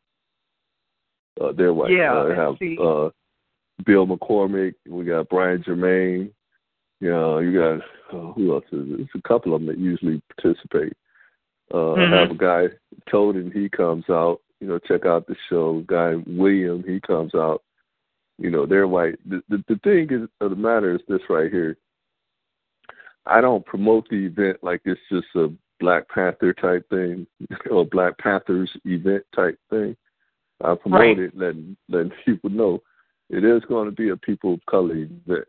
Now, if you're white, and white does fall under the color spectrum to some degree, you know, Mhm. if you're looking at it like that. So therefore, anybody can come to the event and have fun. White people like to come out to see what we're doing as far as what type of uh, product do we have. Is it garbage?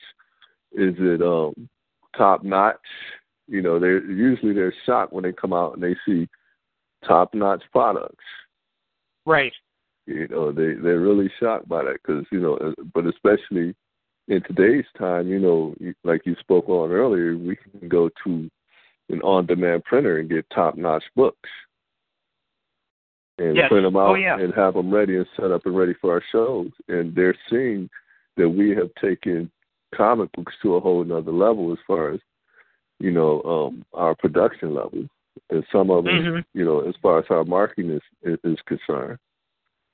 You know, so yeah, it, it's a nice percentage. Well, Yeah, I'm I'm glad I'm glad that there is that universal appeal. You know, a lot of people, a lot of whites won't come to something if it's labeled black because they're scared.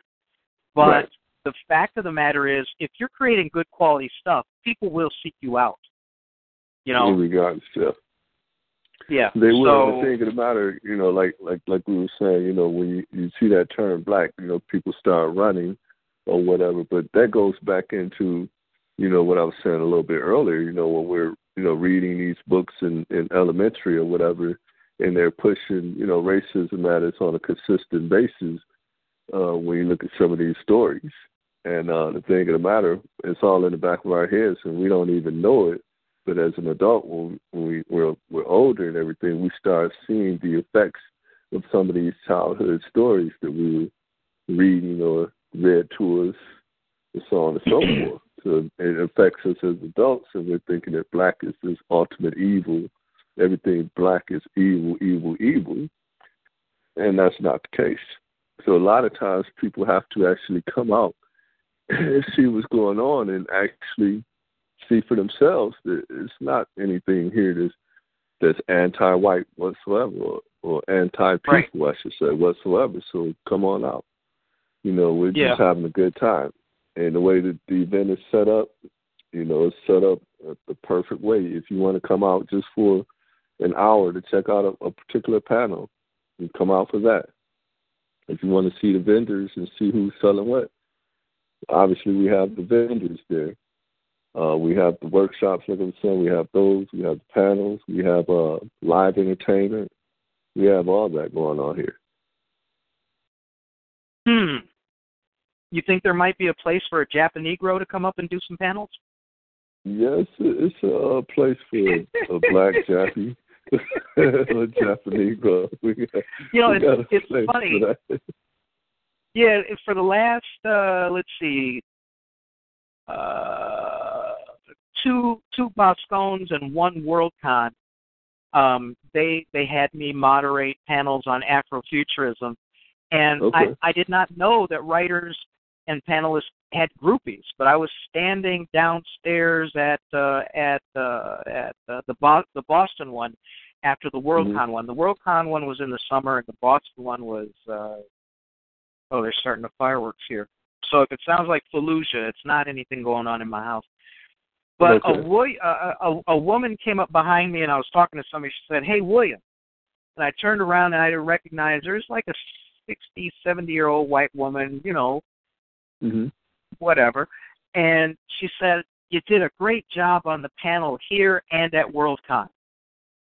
hmm And I'm thinking, wow, you know, here's somebody who checked me out in both places, and and you know now now I've got a reputation with the program people for doing great panels, you know, for for managing Mhm. discussions well, having a sense of humor, things like that, and, and which is good for me because my uh, I'll be honest, my marketing scheme for pushing my books um, right now is uh, uh, taking advantage of the cult of personality.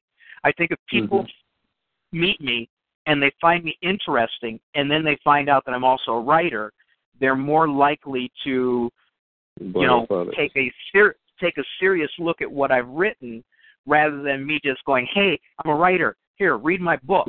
You know what I mean? right. So, well, I mean, I'm just being honest, and Mhm. um, it you know I'm supposed to be at Worldcon this year in San Jose, California in August. Right. And again, I'm going to reprise that. You know, I, I haven't gotten all my my panel assignments yet, but I'm going to be out there.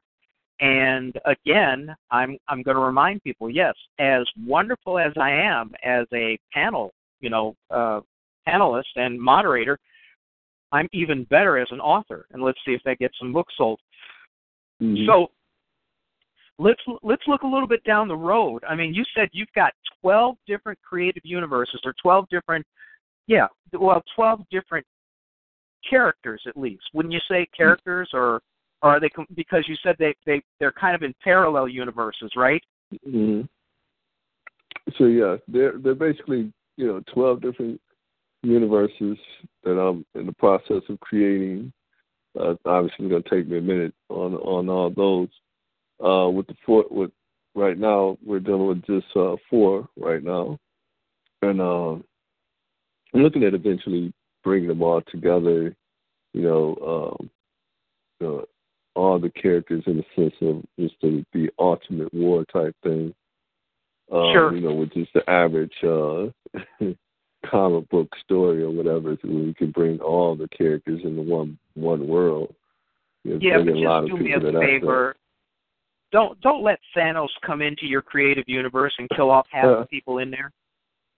in, in, in a in a in a BS plot point because you know supposedly half of those half of those superheroes are dead and yet they've got they got contracts out there for two and three you know one two and three more movies. right?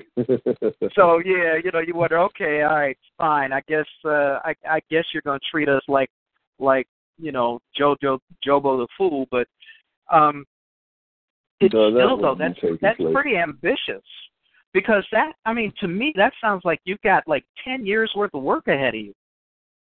Well, I'm cataloging uh, a lot of my Dreadlock books right now. You know, I got books that you know haven't even been colored yet, and uh Right. and they're getting done time and time and time.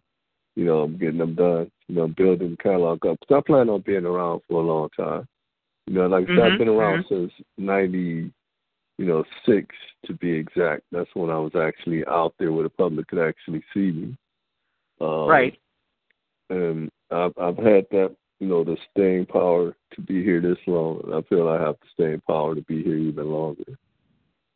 You know, because Okay, I, tell I uh, oh go ahead. No, no, no, no. Go ahead. Because But I don't feel I don't feel that um there's a lot of us out here that are doing nice work and good work or whatever. But I feel that the quality or whatever is with what I do. If it Yeah. wasn't there I wouldn't have been around this long. And I plan on having that same quality or a little bit more as time progresses. And I like to get more people involved in what I'm doing as well, so that way it helps the product, you know, gets bigger, get bigger and bigger with time right. you know, because I want it where when kids, you know, which has already happened. Now, where kids, their parents bought them my books maybe ten, fifteen years ago, and they're like, man, I remember having one of these when I was a kid. I remember reading this, and then they want to buy Mm-hmm. all the new books, and they're like, man, I didn't know this was still around, and that makes me feel really good when, uh, when the when the young adults or whatever tell me that they actually had a uh, Dreadlocks book when they were a kid, From way, way back. Yeah. Way back. Well, you know- right. You know, now you're officially a transmedia company. You know, because you've got you you've not you've now got the movie. You know, the Yeah, Dreadlocks the- movie. Yeah, the animated movie, which I'm in the process of working on another one. Uh, we haven't uh, put our foot down just yet, but um, we're in the process of developing right now um, for the second animated movie. Uh, we're also looking at um, doing some gaming as well. Uh, and that it's it's a lot on on, on there's a lot going on right now. You know, I'm just Yeah. yeah. laying low right now till I get it all pumped up and ready, and then boom, they're gonna be like, "Wow, he's still around. We just can't get rid of this guy." no, we can't. So that's Well- sad. It, it's still. I mean, oh, and uh, what what platform for the game? well, I like haven't. Uh, Xbox or or you haven't even gotten to that point yet. I haven't gotten to that point yet, but it seems like it's going to be for all platforms, from what um, I was told.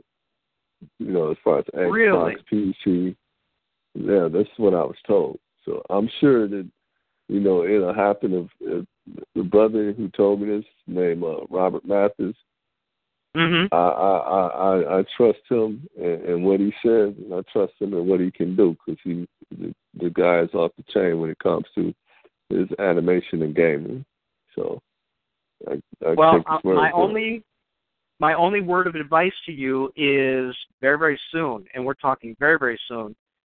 You know, people from the ages of 13 to 30 are going to get 85 to 90 percent of their content on their mobile device.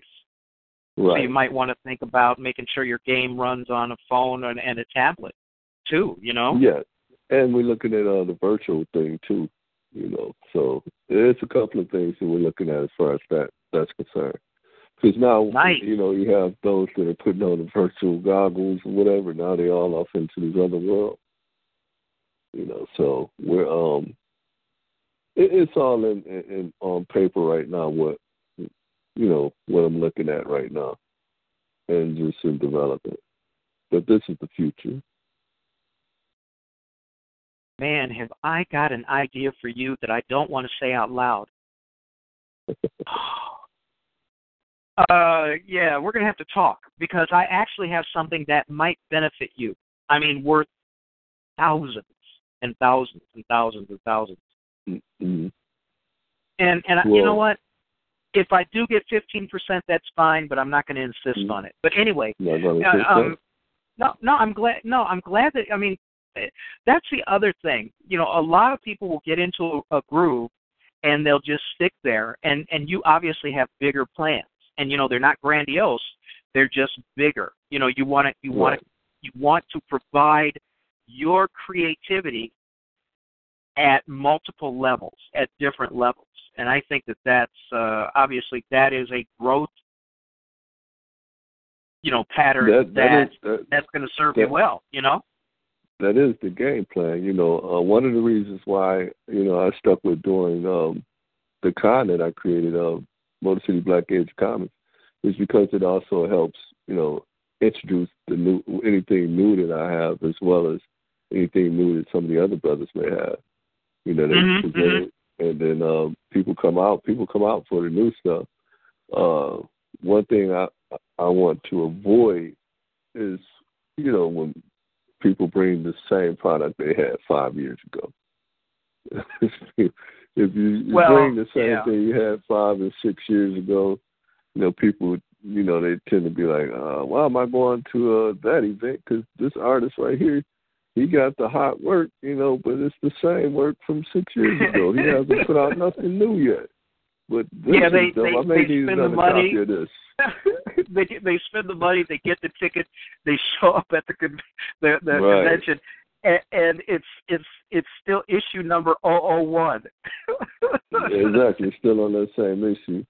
We we had a couple of people this past year that came in from uh, different areas like Phoenix, Florida, Right. uh, DC area. We had them from several. That we always get a lot from Chicago or whatever, but we had them from Mhm. a lot of other areas this year, which you know, which really amazed me or whatever, because I was like, wow, they're coming in from different parts of the states. You know, and you I'm- should put up uh, at the at the uh, check-in or the entrance booth or whatever you want to call it. Put Mhm. put a big ass map of the U.S. on there and start sticking pins in from where people are from. It's a good idea. I know Yeah. I'm full of those. Um, well, you never know. I have uh, people that I'm working with on on, on the con or whatever because that helps as well. And uh, Sure. you know, uh, they're gonna bring some nice ideas out and some things that we can do. You know, different. Yeah. You know, this year, this year. what um, time of year? What time of year is the con? It's November third this year. November November third. Last year was the third weekend of November, which was pretty rough because it was a cold rain the whole day. Mhm, so mhm. That weather was terrible, and I think that kind of affected my uh, crowd a little bit. You know, which is okay. You know, because the event still has to go on, and you put on another event. So the thing Mhm. that matters is back earlier in November, you know, the first weekend in November. And um and I'm looking at the weather being, you know, pretty nice like it was the year before that. You know, the year Right. before was really nice at that time of year. So the thing of the matter, um, when the people come out, I'm hoping that the weather is good. This year I have um one of the panels I have in particular is, is called Black Panther Decoded. You know, I'm gonna have a brother named San Sankofa, uh, brother Keith Young. You know, it's a panel discussion. A sister named Kelly McAlpine and Mike Imhotep. They're supposed to be part of the panel discussion. Mhm. um, it's going to be set up where they're going to decode a lot of different things that have transpired inside of a Black Panther movie that some people don't know about, and it's going to be Right. all culture related. You know, it's going to be actual things that you know that they actually grabbed to create this movie. You know, Sure. besides what everybody typically knows about it. Uh, we got um, You Create, which is uh, You Create Comics, which is by um, Victor Dandridge. He's this guy. He's off the chain. He's like running the Wizard World, uh, Artist Alley, um, vendors and things of that nature. But he's real Mhm. good at marketing. He's real good at marketing. Uh, he's going to market and tell you all about um, color schemes and things like that, and what makes a good character and what makes a bad character, what you need to do in order to get this character to certain levels. And I think I brought up Mike Watson earlier today. He's going to be doing his panel, uh, and it's called marketing, marketing and promoting yourself, or marketing or self marketing and promotions. And he's going to concentrate more on how to market yourself as the brand. You know, Mhm. don't Yeah. just think that you're sitting there that's going to market you and get get you uh, where you need to be at a show. Um, you see what those are my the main three uh, panels and workshops I have going on. Of course, I have uh, the gaming going on, you know, and I have a couple of hip hop artists. Gaming is going to be going on all day. Uh, we got a couple You're of hip hop artists. You're gonna have one on there. Afrofuturism. Uh, I'm looking at that right now. I need to, uh, you know, I got somebody that, in mind that, that that can do that. Uh, I'm looking at my hours or whatever, but um, I'm looking at that as well.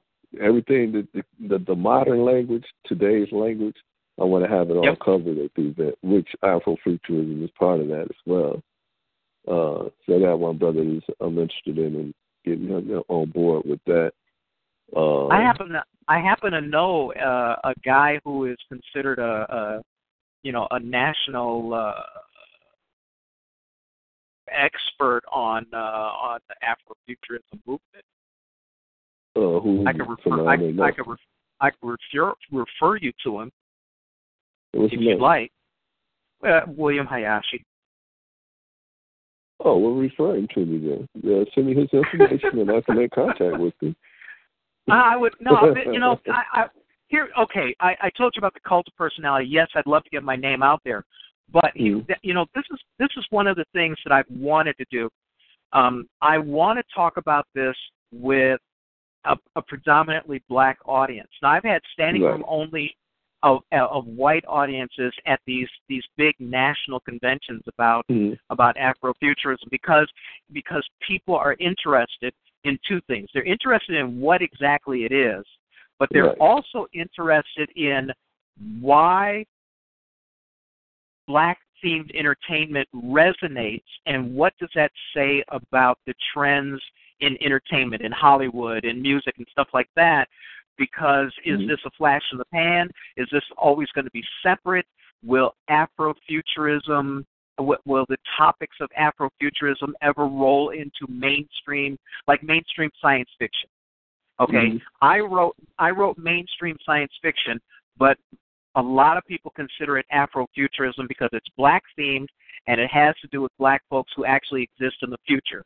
which goes against you Mhm. know that that whole richard pryor joke about well they you know they don't have us in any any science fiction movies because they don't plan for us to be here well Correct. um, so hitting that up with a black audience would probably be a lot of fun for me because we get to explore some different avenues in it. And and I'm not doing this just to pimp me, but I'm doing this because it makes me better to to Right. be in front of all of these different kinds of people. Um, in February, I've got two events. One in Portland, I think. Well, maybe in Portland. I don't know about the Portland one, but but I have one at Florida A and M for their um, literature fest. I, Okay. I'll probably be one of one of the headline artists for that. And then I do have one that that I think is coming off. I'm I'm I'm like 85% sure is coming off in Portland again in July. So Mhm. you know, I, being in front of different audiences and hearing different perspectives is so cool. And let me tell you, I'm sorry to take up your time, but let me tell you one of the things that absolutely blew my mind at Worldcon. You know, here's here's the you know one of the biggest sci-fi conventions, you know, in the world because it goes from country to country to country. And I'm moderating the panel on on Afrofuturism, and and, a, and like a 75 year old white guy raised his hand to ask a question, and he Uh-huh. said, "Do you need to know as a white person?" He said, "Do I need to know anything about black culture in order to appreciate these kinds of stories?" And I Mhm. started to give, you know, a half-ass joking answer, but then I was stunned because I had never thought of that. And then and then I you know, I I thought quickly and I said to everybody, "Okay, how many people here have seen Avatar?" And I think I swear just about everybody raised their hands. I said, "Okay, Uh-huh. how many of you knew about blue-ass alien big people before you saw the movie?" And everybody laughed because then they got it. Because if you tell a good story, you're going to learn about the culture within the story, and you probably are not going to get lost. But I hadn't Very thought true. about that. I never would have thought that about that question. Do I have to know about black culture in order to appreciate these stories? And Right. and the answer should be no. Correct. And and the cool thing was is that had he not asked that question, I never would have thought about it myself. So um, that that's the reason why I would love to participate, not because I think you know I need to get something out of you guys, but um, I think it would just be fun. Plus, you know, Megabus is only like eight bucks to get up there. yeah, it's not it's not much. It's about thirty dollars round trip. yeah, but you know, they, But they got yeah, chickens I'm- in the aisle and people smoking, and you know, I'll be the only person in there who knows how to speak English, and you know, all those other stereotypes that I'm going to throw at that. But um, but you know, maybe we can talk later. I mean, if you think that I would be of benefit, yes, fine, great, let's do it. If not, I don't want to sound like I'm just pimping me. Um, Well, you But, got, well, uh, you know, the thing is, your terminology is pimping you. That's cool, you know. So, uh, so in other words, you know, I'll be the John to, to see whether you know your pimping is worth it. well, and the other thing, the other thing is, you know, I do have this credential. I've been doing this show right for over while. five years now. Yeah, and that's a lot of people that I have interviewed and gotten different perspectives from. And and it's the luckiest part of doing. It's the best part of doing the show. I mean, you and I never would have met otherwise, probably. You know, Right, because true. I wouldn't have met I would have met Jarvis, and Jarvis is the one who made me start thinking about going to conventions. Otherwise, I, like I said, I thought it was just sitting around on my ass selling books at a table, and and it's so Mm. much more than that. You know, it's just Oh, yeah, so so much more. more than that. Yeah, and and you guys, you know, you have put a lot of time and effort. Um, uh, what annual one will this one be? This November? This will be ten. This is my tenth. Ten years, man. Ten Yes. years. Think about that. oh, And and there's some going people who can't get one year done. well, Yeah, well- I'm put it to you like this, uh, William. It's been pretty rough, you know, but I'm making it happen. It's been pretty Yeah, rough. but you know Nothing is easy. If it was easy, everybody would be doing it. It's not easy. You know, raising everybody's money is one of the hardest things to do to get something like this going. You Yeah, are so lucky. You got you got ten years of of of backstory. You've got ten years to show people, hey, this is not a flash in the pan. I know what I'm doing. We we have you know we put together a good program. We get good turnout. Um, how many people came through last year? Do you estimate? Last year, let's say we didn't we didn't do too well last year. I think it was about maybe 300 last year, and I think that was Okay. due to the weather. Okay, so Yeah, what's the highest when the weather's not killing you? No, it was at the uh, Bert's. I think we ca- we calculated about thousand people with that one. See, Mhm. that's that's that's that's still significant, and obviously it must be working if you kept doing it for ten years. If you didn't, if it wasn't working out, you would have quit. You know what I mean? Right, right. And Nobody- nobody more on my bangs- college. Yeah, nobody bangs their head against the wall because it feels so good when they stop. Well, Right. nobody sane does that.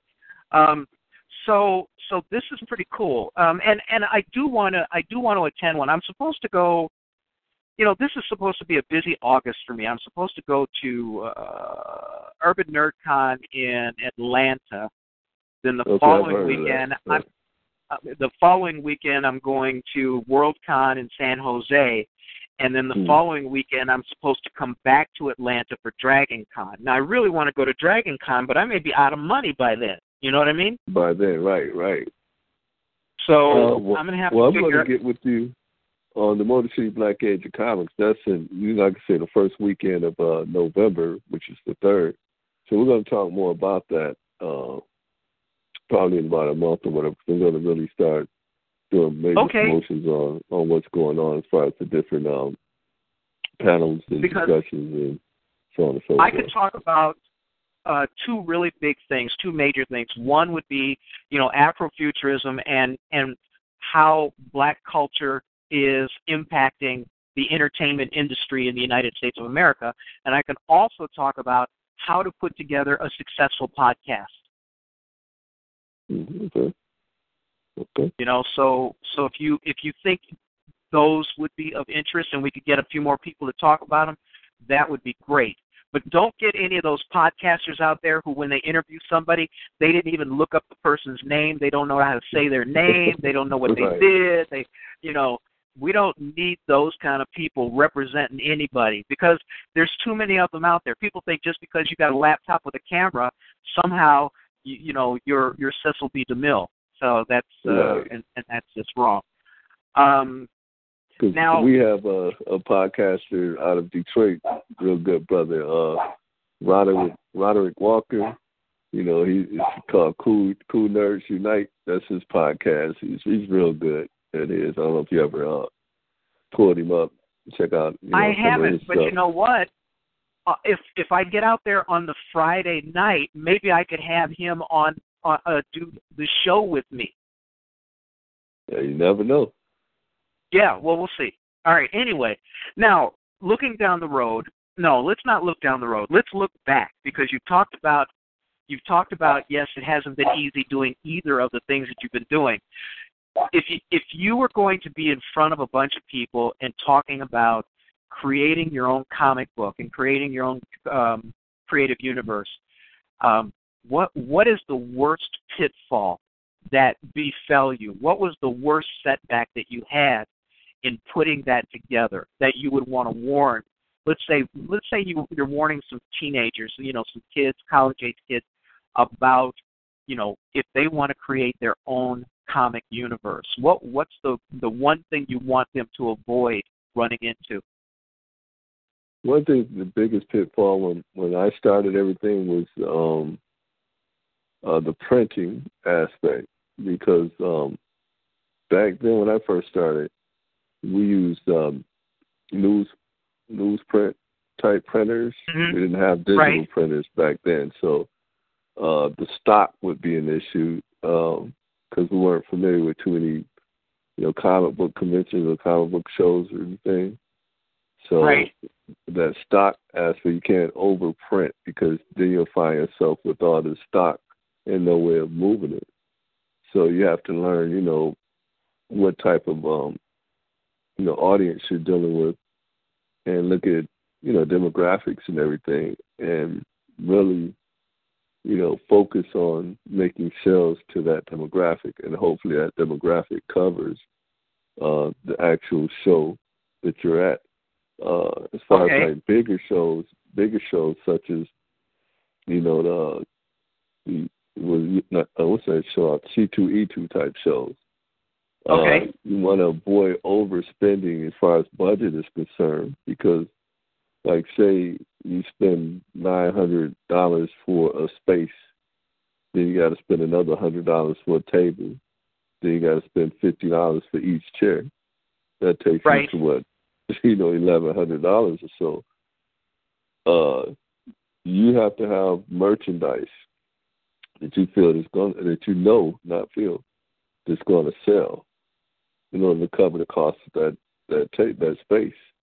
Because to me personally, I feel that a lot of these cons are overcharging, and all these independents, whether they're white, black, whatever, it doesn't make any difference. Anytime you know you're spending over a certain amount of money, your product is only five dollars or six dollars. I'll give it that. You're not gonna make that money back. You're gonna be in the hole.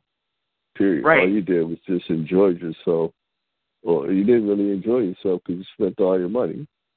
Uh, so my Yeah. advice is to really balance your budget in accordance to what you can afford and where you would make money. You want to do shows where you're going to make money, not shows where you're going to lose money. And early on, uh, the shows that we were doing early on, we lost money. I felt we were losing money. Number one, right? You have, like I said, the overprinting as far as uh, the stock is concerned, and if we're doing these high-end, expensive shows, you know, it ain't like you know they know who you are and they they have you coming in as a guest and you got your table all set up for you already. Because even to this day, uh, even some of our shows where the people that look like me are putting shows together, mm-hmm. they don't.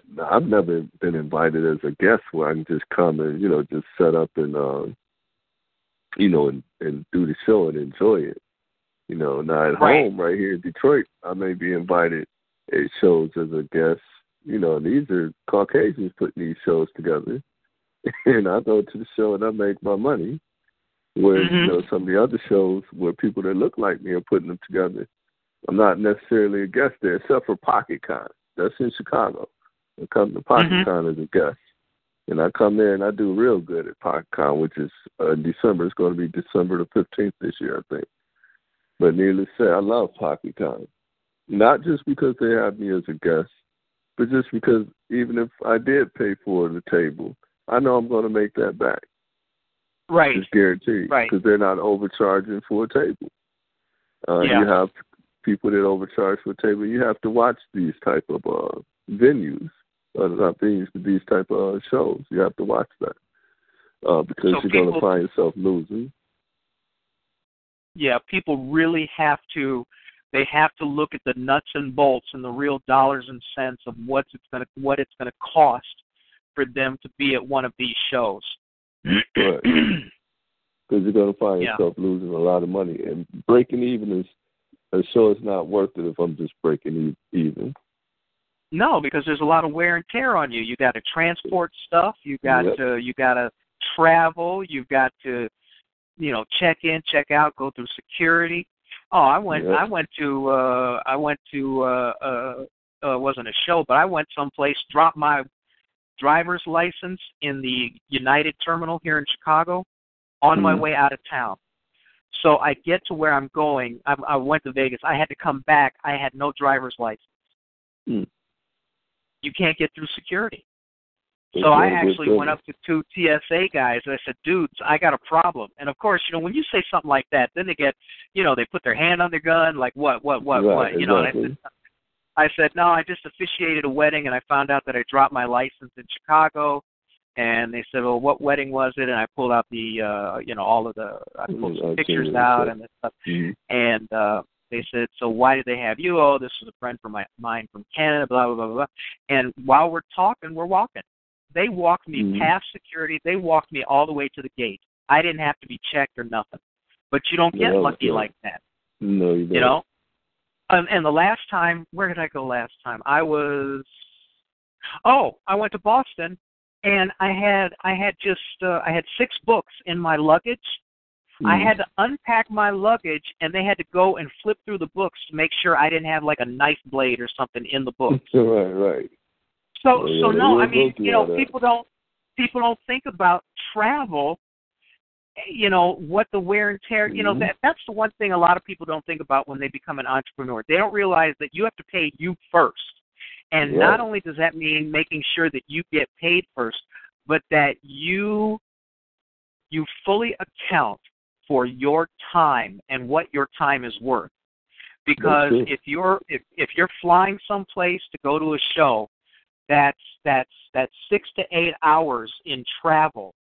hmm And if you don't if you don't you know count yourself at you know fifty dollars an hour or whatever you think you're worth, and Right. figure that in, you're like you said, you're losing money. You're Right. losing money. Yeah. Well, that makes a lot of sense, man. Mhm. Um, and then, you know, I, you, you've told me that you've gotten great feedback and stuff like that from people, and and that things seem to be going well. I mean, I really would like to meet you when you come down here for the show, or when I come up there. If I come up there, I I definitely want to finally meet you face to face because we've gotten to talk twice. It's been great. Right. Uh, No, I I. I hope you've I enjoyed yourself. Um, I, I enjoy it even when I'm listening to it at times. well, thank you very much, man. Um, Mhm. And and for those of you who didn't catch it at the beginning, this is Andre Batts, and he he does comics. He's uh, actually check out BSFS on the uh, home the uh, the homepage. It's got uh, his uh, his poster. Tells you a little bit about him. Um, we're Oh, we're oh. out of time. We actually talked over, not over, but we're almost out of. I You want, know, we're I, almost. want, I, want, I want to say one thing real quick. Sure. I want, I want to give a shout out to Cynthia McDonald and my girl Menaja Chandler and Kevin Kelly McAlpine. Did I do Okay, they're not. They're probably not listening right now, but they can definitely listen to the podcast. And what's cool about that is they're gonna have to listen to the whole thing before they hear their name. So I like that. That was good, man. I appreciate that. Andre, I had a great time. I hope you did too. hey, I did. Thanks for having me. Oh man, thanks for being here. You know, taking up a Friday night of yours and and being here. I'm going to end the show, but hang on for a second, just in case anybody in the chat room has a last minute question for you. Okay, is that all right? Okay, that's okay. All right. I want to thank everybody who listened to this live. I also want to thank you people who picked this up as a podcast. All of your participation helps. All of your support helps. Jarvis appreciates it. I appreciate it. Um, I, otherwise, uh, I, I don't know why why do this for five years. You know, giving up my Fridays, but it just goes to show you when you have a lonely life and an ankle bracelet, you might as well keep yourself busy. So, on behalf of the people who make this work, and uh, uh, I'm not sure. I think we might. I'm not sure. We might have Roy Evans next week to talk about Urban NerdCon. Um, that's tentative, very tentative. We never know sometimes up until Friday morning who we're going to have. But thanks everybody for listening. Thanks for the support. Uh, thanks again, Andre. I hope you have a great weekend. I hope everybody else has a great weekend. And we'll catch you next week for the next edition of the Genesis Science Fiction Radio Show. Lucky Land Casino asking people what's the weirdest place you've gotten lucky? Lucky? In line at the deli, I guess? Aha, in my dentist's office. More than once, actually. Do I have to say? Yes, you do. In the car before my kids' PTA meeting. Really? Yes. Excuse me, what's the weirdest place you've gotten lucky? I never win and tell. Well, there you have it. You can get lucky anywhere playing at LuckyLandSlots.com. Play for free right now. Are you feeling lucky? No purchase necessary. Void where prohibited by law. 18 plus. Terms and conditions apply. See website for details.